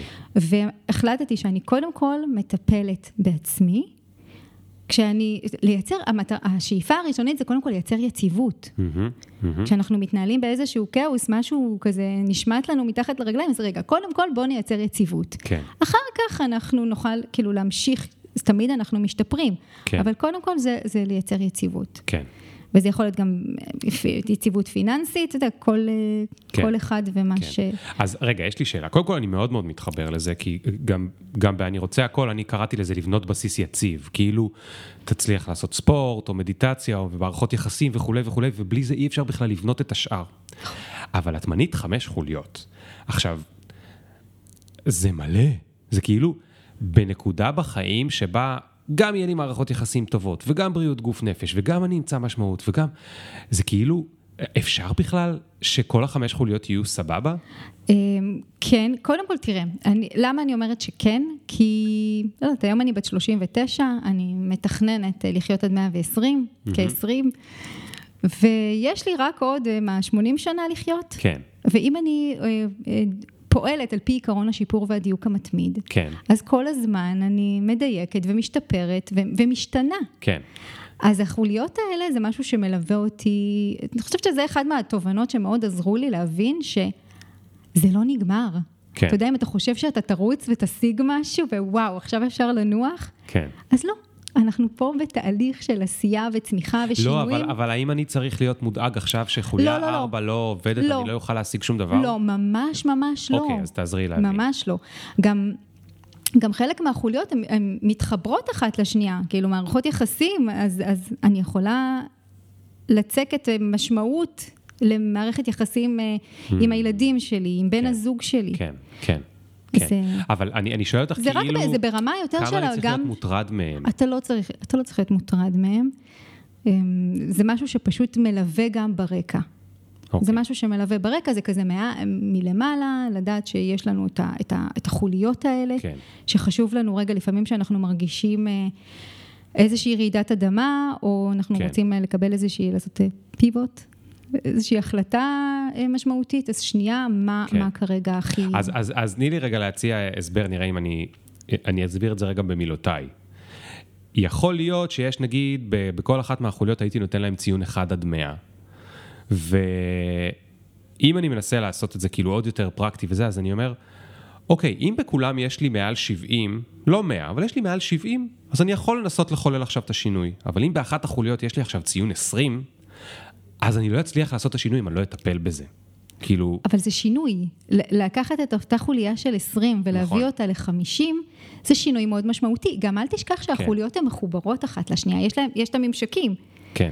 אז אם אתה מחזק את החוליה, חוליה אחת שהיא חלשה, בריאות גוף נפש, אני, אני, זה משפיע לי mm. על, ה, על המשמעות, זה משפיע לי על המערכות יחסים, כי כן. יותר טוב לי עם נכון. עצמי, אני, אני, כשאני בחרדה, אני לא יכולה להכיל אחרים, בקושי את עצמי אני יכולה להכיל. נכון, נכון, נכון. אז, אז זה, זה משהו שכאילו, זה לא כזה אה, דיכוטומי.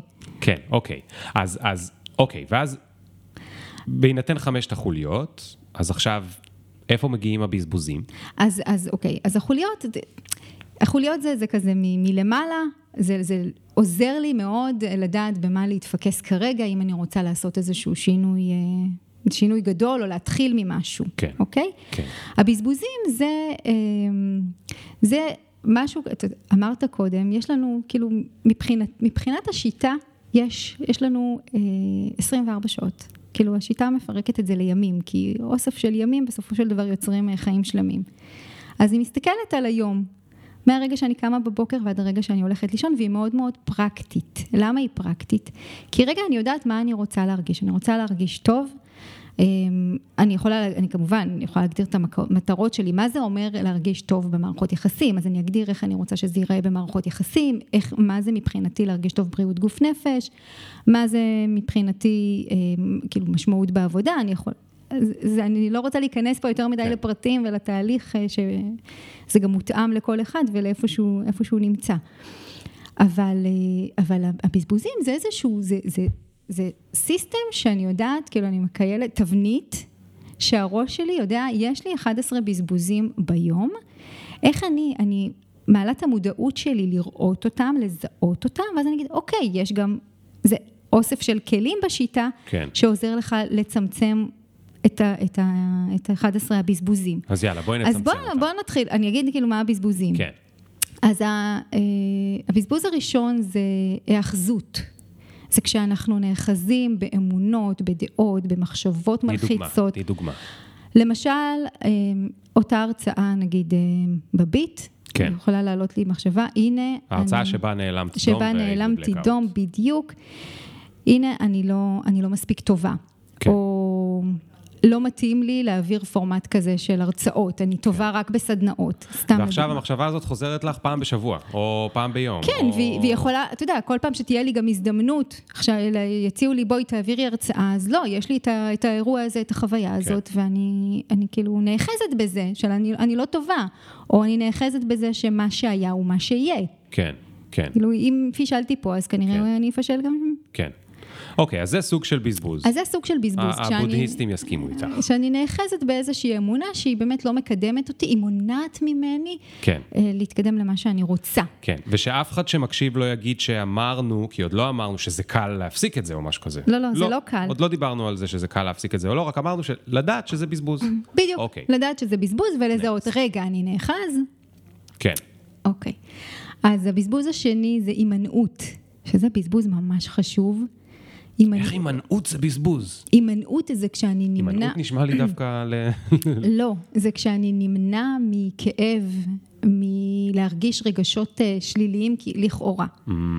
נגיד אני מאוד מאוד רוצה לעשות שינוי, mm-hmm. אבל כל הקולות וה... אה, של, של הפחד, של הלמה לא מנהלים אותי, והם מונעים ממני לעשות את הצעד ואת השינוי. אז אני נמצאת, אני נמצא במקום של הימנעות. Hmm. הימנעות יכולה להיות גם, גם דחיינות זה סוג של הימנעות. אם יש מישהו בעבודה ש...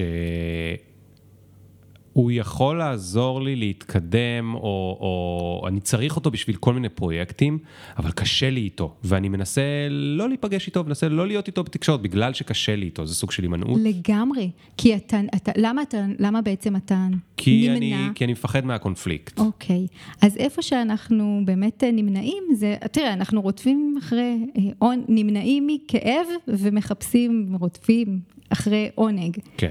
אז איפה שיש מקור פוטנציאל לכאב, האינסטינקט שלנו זה להימנע, זה לא ללכת ולהתעמת, אף אחד לא רוצה להתאבד נכון, ולשים את עצמו נכון, ב- ב- נכון. בלב הקונפליקט. נכון. אז אנחנו נמנעים. כן. עכשיו, אם אתה מודע לזה שהימנעות זה גורם בזבוז, הרי, כי זה באמת גורם בזבוז, אתה לא מדבר איתו, אתה לא מקדם את הפרויקטים שלך, נכון. אתה... אה, גם, גם יכול להיות שמאחורי הקונפליקט הזה יש אה, חברות, אולי לא קרובה, אבל שהיא סבבה לעבודה. לגמרי. אני רק צריך לעבור את ההר את הזה. ה, את המשוכה הראשונית. כן. לעשות כן. את הצעד, להגיד, אני מוכן להתעמת עם הכאב שיבוא. מה, הוא יגיד לי לא? כן. או... כן. אז... טוב, אנחנו עוד לא פותרים, אבל אנחנו לא. מבינים שזה בזבוז. זה בזבוז, הימנעות. כן. כן. אוקיי. הימנעות זה שוב, זה גם להתמודד עם פחד וכאב. זה כמו... תחשבי חיובי, נגיד מישהו עכשיו עולה לו, הוא, הוא נורא בלחץ. ואתה יודע, למשל, לפני שבאתי לכאן, כן, היה בי איזשהו אה, קיבוץ כזה, ו- ו- והתרגשות מלווה, ב- כן, בפחד, אם כן. אני כן, ועוד היית יכולה, אם היית ממש ממש ממש ממש בזבזנית, אז עוד היית יכולה להרים לי טלפון ואומרת לי, ליאור, תקשיב, חטפתי קורונה, אני לא יכולה להגיע, וזה וזה וזה, זאת אומרת, היית נמנעת מה, מהקושי, מה, מהדבר המאתגר, כן. וכמובן היית מפסידה. נכון, וגם הימנעות זה, זה כשעולה לי עכשיו, עולה בי הפחד, אבל אני אומרת, די, סיוון, תחשבי חיובי, די, יהיה בסדר. עכשיו, יכול להיות שלא יהיה בסדר, mm-hmm. וזה גם לגיטימי mm-hmm. לתת מקום לפחדים ולרגשות כן. השליליים שעולים ו- ו- ולמחשבות המלחיצות, לא ישר לדפדף אותם, כאילו, כן, לדפדף. כן, זה ו- לא עובד. לה, בדיוק, להחליף עמוד, זה, זה לא... למה אני כועס על הספרים האלה? לא כי יש הרבה ספרים כאלה. יואו, אני, תקשיב, אני, אני חוויתי את הכל על בשרי. כן. וזה לא עובד. מה הבעיה? פשוט תחייכי, סיוון, נכון? ואת תהיי מאושרת ומצליחה ומיליונרית. זהו, שלא. אוקיי, אוקיי. אה, אז הימנעות. אה, מה, תזכרי את כולם בעל פה? כן, בלי אז בוא, בוא נעבור, בוא נעבור מהר. יאללה, בזבוז תקשיב, אני, אני, אני חיה את זה, אני פשוט חיה את זה אוקיי. יום-יום. אל תמשיכי תמשיך יותר מדי, תזכרי את מספר 7. אוקיי, מה מספר 7? סתם, מספר 3. 3 זה פיזור. פיזור. פיזור הדת, פיזור הנפש. פיזור פוקוס. כן, פיזור, זה, זה יכול להיות גם פיזור, אה, גם סביבה פיזית שלי, שגורמת לי רגע לפיזור ולחוסר אה, מיקוד, ו, ו, וגם פיזור, כן, שאני לא, לא מאורגנת, הלו"ז שלי לא מתוכנן, אני קמה בבוקר, אני לא יודעת מה קורה, מה אני עושה קודם, מי כן, נגד מי. כן. זה, אז... אגב, מה שמבלבל בפיזור זה שלפעמים פיזור הוא דווקא אה, כמעט נעים. לרגעים. נגיד שאתה הופך להיות uh, עצמאי, אז אתה מאוד מפוזר. מה אני אעשה קודם? אני אעשה שיווק, אני אעשה מכירות, אני, אני אביא לקוחות, אני זה, אני אעבוד על מה שכבר הבטחתי ללקוח ההוא. זה כאילו פיזור נעים כזה של, אני עושה מלא דברים וזה נורא מעניין, כאילו בהתחלה, כן, עד שאתה כבר משתגע מזה. עד שאתה מגיע להצפה, אתה מגיע להצפה ואתה כזה... כן, אבל, אבל uh, יש גם אנשים שהם מתמודדים קצת יותר טוב עם פיזור, ויש אנשים שממש קשה להם, יש להם, הם אומרים, יש לי יותר משני דברים, זהו, אני לא יכול. תראה, מה שהשיטה היא, היא מאוד אינדיבידואלית. זאת אומרת שיכול להיות שזה, כאילו פיזור זה, זה, זה בזבוז, הוא יכול להופיע אצלי במינונים גבוהים או במינונים נמוכים, כן. כל עוד אני מודעת לנוכחות שלו. כן, כן. כל אחד זה, זה משפיע עליו אחרת. כן. יש כאלה שיגידו, לא, אני, אני עובד, אה, אני הרבה יותר פרודוקטיבי עם משרד מבולגן. כן. אני חייב את הבלגן, נכון. זה עוזר לי לחשוב. נכון. ויש כאלה שיגידו שלא. אתה יודע, השיטות אומרות, תסדר את המשרד. כן. אבל... לא נכון. זה לא מתאים אולי... לכל אחד. כאילו, אני אומרת, תסדר את המשרד ותבדוק איך זה עובד לך. כן, כן. אוקיי. מספר ארבע. אז, אז אה, פיזור, המספר ארבע זה נוכחות, זה, יותר נכון זה חוסר נוכחות. Mm-hmm. חוסר נוכחות אה, בהווה, כשאני באמת הרבה תקועה בעבר, mm-hmm. בלמה עשיתי, למה... לא, לא יש כאילו להיות בעבר אה, מקדם, אוקיי, הייתה פה איזושהי טעות, מה אני לומדת מזה? הפקת mm-hmm. תחכים אני קוראת לזה. תחקיר שאני מחכימה ממנו. אז יש אה, לא, לא להיות אה, נוכחת בהווה, כל הזמן להיות בדבר הבא, כן. בוואי, כמה משימות יש לי, כן, או כן, מה יהיה, כן. ת, דברים שאין לי שליטה עליהם. ואז אני לא מחוברת להווה. גם חוסר נוכחות, זה חוסר נוכחות בבית הפנימי שלי, זה אומר שלפעמים אנחנו מתעסקים באנשים אחרים, בלמה הם עושים ככה, למה הם לא עושים אחרת, ומתערבים, רכילויות. זה לא, זה בזבוז, כי זה לא, זה לא, זה לא מוסיף ערך, כאילו לנהל למישהו אחר את החיים ולהגיד לו, אתה צריך לעשות ככה, אז הבן אדם, לא, כנראה לא נצליח לשנות אותו. כן, כן. זה, זה בזבוז מאוד גדול, שאנחנו מנסים כל הזמן לשנות אנשים אחרים. ורק ברגע שאנחנו מבינים שהבן אדם היחיד שאנחנו יכולים לשנות אותו הוא אנחנו, כן. ועל הדרך אנחנו גם נשנה אחרים, אבל, אבל להתמקד ב, בלשנות את עצמנו ביחס אליו או בהתנהלות כן. מולו. וזה גם אה, בזבוז, החוסר אה, נוכחות. אה, הבזבוז הבא זה אי שימוש במשאבים. כלומר, יש לי משאבים שאני לא מבין שאני יכול לנצל אותם. לגמרי. יש מה, תני דוגמה. אני אתן לך דוגמה. סתם, outsourcing זה יכול להיות גם משאב, אני נגיד, אה, יש לי המון, אה, המון משימות, אה, עומס של עבודה, בין אם זה בבית, בעבודה, אני פוגשת הרבה מנהלים שעושים את העבודה בעצמם. רגע, למה יש צוות, אתה יכול להעביר חלק מהמשימות, להציל סמכויות, תשתמש במשאבים שקיימים לרשותך. כן. מש... אי שימוש במשאבים זה גם משאבים, זה יכול להיות משאבים פנימיים. יש יש בנו באמת את הכל, אנחנו רק צריכים לגלות את זה. אני אומרת את זה לא כ- כקלישאה, כי אני למדתי את זה על עצמי עם כל אה, חוויה, משבר שעברתי, שיש בי כוחות ויכולות. ש, שלא יד, לא ידעתי שהם קיימים, כי לא גיליתי אותם. כן, אבל, אבל אם היית צריכה עכשיו לעצב אתר, יכול להיות שאת לא יכולה לעצב אתר. זה נכון. יש... אז אין את זה בך. לא, לא, זה נכון. זה כאילו אה, משאבים של ידע, שזה משהו ש... זה פער שאפשר לסגור אותו. אוקיי. אבל למשל, אם אני רוצה עכשיו, אה, אני אומרת, אני לא אסרטיבית, או אני, אני רוצה בסיטואציה מסוימת אה, להפעיל אסרטיביות, אז זה משאב שקיים בי. Mm. אני צריכה, אני יכולה לעשות עם עצמי עבודה ולזהות באיזה סיטואציות בעבר כן פעלתי באסרטיביות, כן, ו- כן, ולהבין זה כן. קיים בי. כלומר... את, יש לך את הכל, את יכולה לדבר, את יכולה לדבר גם יותר חזק, את יכולה גם להגיד מילים יותר חדות, יש משהו שאולי מונע ממך לעשות את זה, אבל זה לא ש... נכון. את סיוון לא אסרטיבית, מעולם לא היית ומעולם לא תהיי. עד היום לא היית, יכול להיות שתצליחי להיות, יש בך את היכולת טכנית לעשות את זה. נכון. יש משהו שלא נותן לך לעשות את זה, אבל טכנית את יכולה להיות אסרטיבית. אה, לעומת, אוקיי, אולי אני לא יודעת לעצב אתר, כי לא למדתי עיצוב אתרים, אבל להיות אסרטיבית, שגם אולי אני צריכה ללמוד, אבל אני יכולה לעשות את זה באופן עקרוני. לגמרי. אוקיי. אז, אה, אז זה גם זה, משאבים פנימיים אה, ומשאב... לא, לא לנצל משאבים. ומשאבים חיצוניים, גם לא לנצל משאבים חיצוניים, שזה יכול להיות אה, טבע, כאילו, לצאת החוצה, לנשום אוויר, להסתכל על השמיים, ללכת לים. זה משאבים שהם מאוד מאוד מטעינים אותנו. עכשיו שוב, מה, שאני, מה שמאוד חשוב זה שכל אחד יכיר את סל המשאבים שלו, כן. לעשות לו ממש איזו רשימה כן. כזאת של משאבים כן. שיכולים לעזור ברגע שאנחנו נמצאים, הרי כאילו יש לי איזושהי מצוקה, ואז איזה, איזה משאב יכול כן. לקדם אותי. נגיד אצלי הרבה שנים זה היה, לא הייתי מבקש עזרה מחברים. הייתי מסתדר לבד או עם בעלי מקצוע וזה, אבל לא הייתי מבקש עזרה מחברים. ואני זוכר שפעם אחת, אה, באחת הפעמים שעברתי את ה... באלף פעם שזה קרה בתל אביב, דירה, אז פשוט שאלתי את חברים שלי, אם יש מצב שהם יעזרו לי, טה פתאום גיליתי שזה... מה זה יש מצב? הם הביאו את האוטו, והם עזרו לי לאסוף הכל, והם עזרו לי לעבור את הדירה, ו... וזו דוגמה מאוד פשוטה, אבל למה לא להיעזר בחברים? ויש לנו כל כך הרבה אנשים שאנחנו כל הזמן משקיעים בהם, ונותנים להם, ועוזרים להם, ולפעמים אנשים מפחדים לבקש עזרה. זאת אומרת, לא כולם, יש כאלה שאוהבים לבקש, אבל יש הרבה אנשים שסתם מפחדים לבקש עזרה, והם לא יודעים שבכלל הצד השני ישמח לתת עזרה. נכון. זה ייתן לו תחושת משמעות, הוא, הוא ייהנה מזה גם. לגמרי, זה באמת ההימנעות, למה אני מפחד לבקש עזרה, או מה זה, או היאחזות, מה זה אומר עליי אם אני מבקש עזרה. Mm, אוקיי, אוקיי. אז, אה, אז uh, אנחנו במספר חמש. כן. אוקיי. אתה עדיין זוכר את הכל בעל פה? כן. כל הכבוד. אוקיי, היינו בהאחזות, היינו בהימנעות, היינו בלא לנצל משאבים, נקסט. אז, אה, אז אחרי ה... לא אכפת לי אם זה לא הסדר הנכון, את יכולה לקפוץ לאחד אחר. אז יש לנו אה, כיבוי שריפות, שזה סוג של בזבוז מאוד מאוד משמעותי. רגע, אני בשוק, אבל יש שריפה. למה לכבות אותה זה בזבוז? אוקיי, okay, אז, אז כיבוי, כאילו כשיש שריפה, אני, אני כבר נמצאת בסיטואציה, אבל יכולתי למנוע אותה. Mm. כאילו, יכולתי לעשות פעולות שיעזרו לי למנוע את השריפה. אוקיי. עכשיו, כמובן שאם בואי יש... בואי ניתן דוגמה, בואי ניתן דוגמה. שוב, אנחנו אמרתי, הבזבוזים הם... זה לא שאנחנו רוצים להעלים אותם לאפס, הם תמיד יהיו כן, קיימים, וזאת כן. נקודת המוצא. השאלה באיזה מינון הם נמצאים ביום שלנו, כן. עד כמה הם מנהלים אותנו. כן.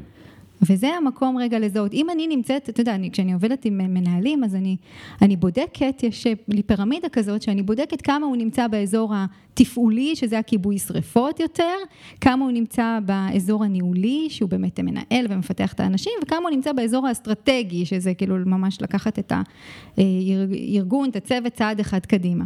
כן. ורוב המנהלים נמצאים 70-80 אחוז בתפעולי? באזור הזה, כן, בשוטף. מה שגורם לזה להמשיך להיות ככה לעד. נכון. נכון? כי... אני אתן דוגמה? כן, בכיף. אוקיי, okay, אני אתן דוגמה. נגיד שיש לי שני, אה, שתי עובדות שלא מסתדרות. הן לא מסתדרות. הן כל כך לא מסתדרות, שכבר יש אצלם אחת עם השנייה הימנעות, אוקיי? קשה לקדם ככה פרויקטים. עכשיו, אני עסוק באלף דברים, אין לי כוח להתעסק עם זה.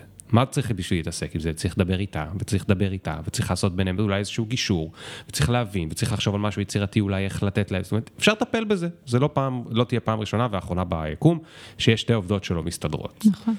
אבל צריך לטפל בזה, צריך להשקיע בזה מלא אנרגיה. עכשיו, יש לי מלא דברים שאני צריך לעשות היום, ויש לי מלא דברים שאני צריך לעשות מחר, אז אני לא מגיע לזה, ואני נמנע מזה, ונמנע מזה, ונמנע מזה, ונמנע מזה. זה החלק של ההימנעות, אני כאילו לא מטפל בזה. רק מה אז מגיעה? השריפה. היא מגיעה, כי בסוף זה יתפוצץ, כי בסוף יהיה לי את הפרויקט שבו אני חייב שרק שתיהן יעבדו על זה, הם כבר לא עבדו אחת עם השנייה חודשיים, הם כבר לא דיברו אחת עם השנייה חודשיים, והם חייבות לעבוד על זה, וברור שתוך שעתיים מהרגע שהם יתחילו יהיה פיצוץ, ואחת תלך הביתה, או לא תלך הביתה, ותעשה שביתה איטלקית, או לא, זה... יכולתי להימנע מכל הדבר הזה, ובדרך גם לגרום לשתיהן כבר לחזור לעבוד אחת עם השנייה, אבל מזה שעשיתי את ההימנעות, גם גרמתי לשריפה להגיע. ולהיות, ולהיות מתעסק... גדולה, להיות גדולה, זה גם יכול להיות שההימנעות הזאת, ככל שאתה נמנע, שריפה, כאילו יש פוטנציאל שהשריפה תהיה נכון, כבר יותר גדולה, נכון. לפעמים אתה לא תוכל להשתלט לא עליה. דיברו, הם כבר חודשיים לא דיברו, לא משנה, זה יכול להיות כן. גם אני והבת זוג שלי. נכון, כן? נכון, לגמרי. יש מה שאנחנו לא מדברים עליו, וזה גדל וגדל וגדל וגדל, רק בגלל שאנחנו עדיין לא מדברים עליו. אוקיי, ואז בגלל שאני מכבה את השריפה, אז, אני, אז גם אין לי זמן לתכנן את מחר ומחרתיים, ובדרך יש עוד שריפה שנדלקת, זאת אומרת, בדיוק. זה כאילו אני רודף אחרי עצמי. בדיוק, המציאות מנהלת אותך ולא אתה, אתה, אתה לא בשליטה. כן. אני יכולה להגיד שהרגשתי ככה, הרגשתי שאני בכיבוי שריפות, כשהייתי קמה בבוקר, היה לי נורא קשה לקום בבוקר לפני כמה שנים, והייתי קמה כאילו, שמה שלוש פעמים נודניק, ויוצאת מהמיטה לשלושה ילדים, ו... ואז כאילו הרגשתי שאני כזה רצה משריפה לשריפה, היא קראה לי, אביגיל קראה כן. לי, אחר כך אריאל לא מצא חן בעיניה, כן. ארבל עשה משהו, כן. והרגשתי, שנייה, לי, אני איבדתי שליטה. ו- וזה באמת המקום להגיד, אני פה בכיבוי, אני עובדת במהות של כיבוי שריפות, אני כן. רוצה למנוע את זה. כן. אחר כך אנחנו נעבור לכלים, כן, כן, כאילו כן. יש פתרון. אין בעיה, אין בעיה. אז... אה, אוקיי, בזבוז הבא. אז הבזבוז הבא זה, די, זה דיאלוג פנימי מחליש. אוקיי. די, כשאני באמת, זה כל הנושא של ביקורת עצמית ו- ו- ושיפוטיות. ואם עשיתי משהו שהוא לא, לא לשביעות רצוני, או לא הלך בצורה מדויקת, אז אני, אתה יודע, לפעמים אם אנחנו נקשיב למה שאנחנו אומרים לעצמנו, כזה נקליט את עצמנו ו- ו- ונשמע את זה, אנחנו נהיה מזועזעים, כי אנחנו כן. לא, לא נגיד את הדברים האלה לאנשים אחרים. כן. אז, אז קודם כל דימוי דיאלוג פנימי מחליש, שזה משהו שהוא מאוד מאוד... אה, בזבזני. בזבזני, הוא לא מקדם כן. אותי. כן. ושוב, זה, זה, זה נורא תלוי גם בסיטואציה, אבל לדעת מתי, רגע, מתי אני עכשיו אה, אה, יורדת על עצמי, שזה באמת לא מוסיף לי ערך. כן. כאילו, זה לא מקדם כן. אותי. זה גם לא אומר שאני אצליח להפסיק, אבל לפחות לדעת קודם כל. תקשיב, המודעות... זה, אני אומרת, זה חלק מאוד מאוד משמעותי בדרך, זה, זה כאילו, זה, זה, זה נכון. הפריצה, כי, כי רק מפה אני יכולה לעבור לשלב הבא ולבצע את, את השינוי. נכון. אם אני לא מודע, מי שלא מודע, לפעמים כאילו אני הייתי מקנאה באנשים שכזה, אין להם מודעות, הם הכל אצלם סבבה, אין דאגות, אבל כשאתה מודע, אז אתה יכול גם לעשות עם זה משהו. כן. אוקיי, okay, נקסט. אז אמ, רגע. אז יש מלאי, מלאי אה, אה, עודף, שזה באמת, אה, המלאי זה יכול להיות בגלל איזה שזה... איזה דוגמה זה בחיים האישיים? וואי, בחיים האישיים? אה, לי מלאי של כלום, לא יודע, אולי טונה, טונה, מלא טונה, שכחתי לתת לנו. אבל תראה, מלאי זה, מלאי זה יכול להיות אוקיי. גם בהיבט הפיזי, בגדי, יש לי המון המון בגדים. אוקיי, אז זה כאילו בזבוז כזה שהוא מאוד ארצי, הוא מאוד קל להבין אותו, וגם כנראה מאוד קל לטפל בו. מרי קונדו יכולה לעזור פה נכון, אולי, נכון, בפתרון, כן. אולי נזמין אותה לפרק. תקשיב, היפנים, היפנים, בכלל התפיסות שלהם, אני מאוד מאוד אוהבת. אז יש אה, מלאי ויש אה, עיבוד עודף. מה זה עיבוד? עיבוד עודף זה... העיבוד עם העין. עיבוד, כן, בעין, processing, over processing. כן. זה כשזה מתאים לפרפקציוניזם. שאתה, נגיד, יש לי מצגת מחר, אוקיי? כן. ואני עכשיו יושבת על המצגת, יש לי הרצאה מחר, אני יושבת על המצגת, ובמקום אה, לעשות את זה בשעתיים, אני עושה את זה בחמש שעות, כי אני רוצה שאני כבר עובדת כן, אובר, כן. רוצה שהכל יהיה מדויק, וכאילו, ה-added value שזה מוסיף לי, הוא... ממש כן. זניח. הוא לא, הוא לא ניתן להבחנה בעין אה, שהיא לא שלך. כן. עיבוד עודף גם יכול להיות שאני כאילו חוזרת על אותן מחשבות כמה פעמים. אתה יודע, אנחנו חושבים בין 50 ל-70 אלף מחשבות, אה, רובן ממוחזרות. כן. אז כשאני טוחנת לעצמי את הראש, אני, זה over processing שלא מוסיף לי ערך, אז אני צריכה לדעת. לי היה את זה פעם כל יום בבוקר לפני ההתעוררות. חצי שעה הייתי מעביר על מחשבות? כלום, כלום. מחשבות חוזרות, לפעמים אותן מחשבות מאתמול, הן גם חוזרות על עצמם, ובאמת רק המודעות עזרה לי לצאת מזה. אני מתישהו התחלתי לצחוק על עצמי, כאילו, אה, עכשיו זה הקטע שבו אתה חושב על המחשבות שלא יעזרו לך על שום דבר, ו... זאת אומרת, זה לא היה הפתרון היחיד, יש כמה פתרונות, אבל אחד מהם, כאילו, דוגמה לאיך המודעות עזרה לי לצאת מזה, כי זה פשוט היה בזבוז של חצי שעה ביום. חצי שעה כל יום חשבתי וואו. מחשבות שלא עזרו לשום דבר. לפעמים גם היו אה, פוגעניות או, או לא נעימות לעצמי וזה, אבל לפעמים היו סתם, הם היו מחשבות על איזושהי משימה בעבודה או בחיים, אבל פשוט בצורה לא אפקטיבית. הם לא התקדמו לשום מקום. זה היה איזה ארבע מחשבות שחוזרות על עצמם במשך חצי שעה. בלופ. עד, ש, עד שעשיתי קפה, ואז כאילו, הכל נפתר בשנייה. אז אוקיי. כן, היום אתה כבר יודע מה מה עוזר לך. נכון. ו- וזה, דרך אגב, זה משתנה מאדם לאדם, כל אחד, לך נכון. עוזר לשתות קפה, ולי יכול לעזור רגע להוריד אותם לכתב, את המשימות שיש לי, כן. בוא, בוא נכתוב את זה על הנייר, וזהו, כן. עשיתי דאונלוד אה, לדף, זה כבר לא כן. בלופ. ב... אוקיי, בזבוז הבא. והבזבוז הבא, זה האחרון, זה המתנה. המתנות. אה, לדעתי לא היינו ב-11, אבל לא? אה, בסדר, אני לא חייב. אפשר, אחר כך, תצא. אחת או שתיים חסרות לנו. סתם, נו באמת לא אכפת לי שאת לא זוכרת את כולם, גם ככה יש לנו כבר יותר מדי בזבוזים לפתור. מה זה המתנה? המתנות, זה כשאני נמצאת ב, בסיטואציה שאני ממתינה למישהו שאתה יודע, נגיד בעבודה, כל הזמן אני דואגת שהכדור לא יהיה אצלי, לא ייתקע אצלי. עכשיו, לפעמים הכדור נמצא אצל מישהו אחר ואני ממתינה לו. עכשיו, כל זמן שאני ממתינה ואני לא יכולה להתקדם, אוקיי. זה סוג של בזבוז.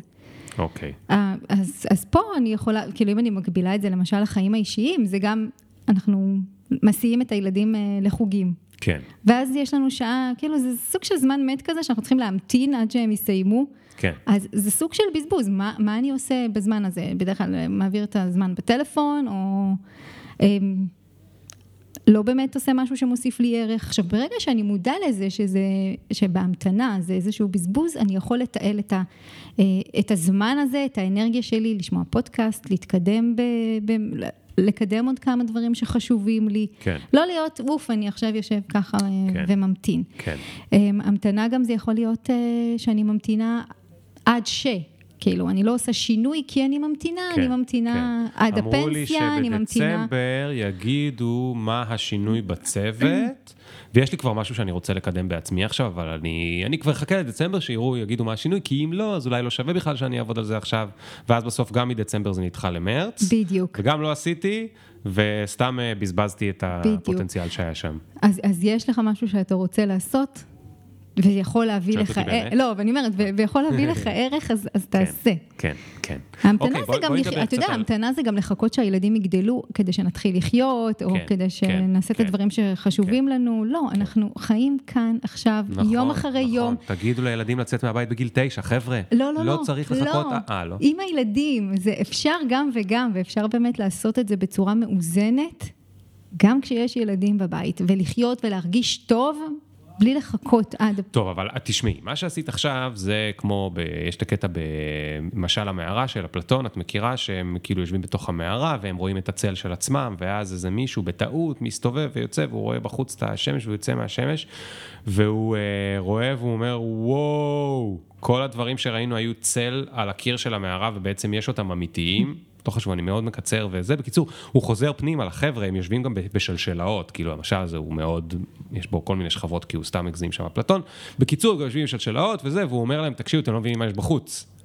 יש שם דשא ושמיים ועננים וזה, זה רק הצל שלהם, והם אומרים לו, על מה אתה מדבר? זה הדבר האמיתי, אתה מקשקש, אף אחד לא מבין אותו, כן. כי הם תמיד ראו רק את הצל. אוקיי? אז הוצאת אותנו מהמערה, הראת לנו את הבזבוזים, וכל אחד חשב עכשיו על עצמו, ואמר, טוב, זה כבר ידעתי, אבל זה, וואלה, לא שמתי לב, ווואי, פה היא ממש צודקת, ווואי, אני כזה בזבזני. אימא'לה, אני רוצה לברוח חזרה למערה, אני רוצה עוד פעם לא לדעת. אני עכשיו יודע את נכון. כל הדברים האלה, וזה ממש מלחיץ אז אותי. בהתחלה- תרגיע אותי. כן, בהתחלה לגמרי זה יכול לגרום להצפה. כי אז אתה רגע יוצא ליום שלך ואתה מתחיל לנסות לזהות את, ה, את הבזבוזים. ואתה אומר, וואו, יש לי, מז... אתה יודע, אני בדרך כלל שואלת, ויש לכולנו מכולם במידה כזאת או אחרת. נכון. ואנחנו לא הולכים לפתור את ה... ולתקן את העולם ב... ביום אחד. כן, כן. אבל, אה, אבל כן יש, יש כלים ואיך איך אנחנו עובדים עם זה. תראה, כשאני מדברת על שינוי, אז באמת שינוי צריך להיות בצעדים, לפעמים בצעדים קטנים, כדי שנוכל, אה, אני מדברת פה, תראה, שמתי לך את ה... פרסתי את, ה, את התפיסה, את כן. הפילוסופיית כן, חיים. כן. אבל זה משהו שאתה עובד איתו עכשיו for life. נכון. ברגע שאתה נחשף לדרך הערך, לאינדיבידואל, כן. אתה עובד עם זה יום-יום, ואתה כל יום מצמצם עוד קצת, ופעם את הבזבוז הזה. אז בואי נוסיף פה עוד משהו יפני, קייזן. לגמרי. קייזן זה ה... צעדים הקטנים, זה... כל יום להשתפר באחוז אחד. רק אז אחוז אני, אחד. אני מדברת על זה, נכון? רק אחוז אחד כל פעם. ואם מסתכלים על זה בגרף, אז אם משפרים אחוז אחד ביום, זה- בתוך שנה אתה נמצא פי אלף במקום יותר טוב. לגמרי. אני רוצה שנייה לפתוח סוגריים ולהגיד שהבזבוז ששכחתי ה-11 זה הזנה. זה זה הזנה. הזנה, כשאני, זה, כשאני מזינה את עצמי בדברים, זה גם יכול להיות הזנה פיזית וגם מנטלית. כאילו כשאני מזינה את עצמי באוכל אה, שלא בריא, או כשאני מזינה את עצמי ב... בתכנים שלא מוסיפים לי ערך, כמו להיות עכשיו אה, נגיד חצי שעה בפייסבוק, כן, לגלוש... או שעתיים בטיקטוק. שוב, זה בסדר לפעמים, זה יכול גם להוסיף לי ערך להיות בפייסבוק אם אני עצמאית ואני עכשיו נכנסת למשהו כן, ממוקד, או כן. בחרתי לעשות את זה. כן. אבל זה להיות מודע גם במה אני מזינה את עצמי. חדשות, אתה יודע, עכשיו כל התקופה של הקורונה, יש אנשים שאני שומעת מבלים שעות מהחיים שלהם, הם מבזבזים על חדשות, וזה, כן. וזה לא מוסיף להם ערך. כאילו, כן. יכול להיות שכן, אבל, יכול להיות שלהם כן. אבל כל אחד שיעשה את הבדיקה עם עצמו. אם זה בדיוק. טוב לו, זה בדיוק. באמת... אז, אז, אז, לא. בוא, אז בואי נגיד את זה, כי זה חשוב. אני, אני, אני לא הייתי רוצה שישמעו את כל מה שאמרת, ואמרת, וואי, יש פה איזה רובוטית, והיא רוצה שהכל אצלנו יהיה בדיוק על הדבר, ובכל דקה פנויה שיש לנו אנחנו נעשה משהו פרודקטיבי, וזה זה. זה לא זה.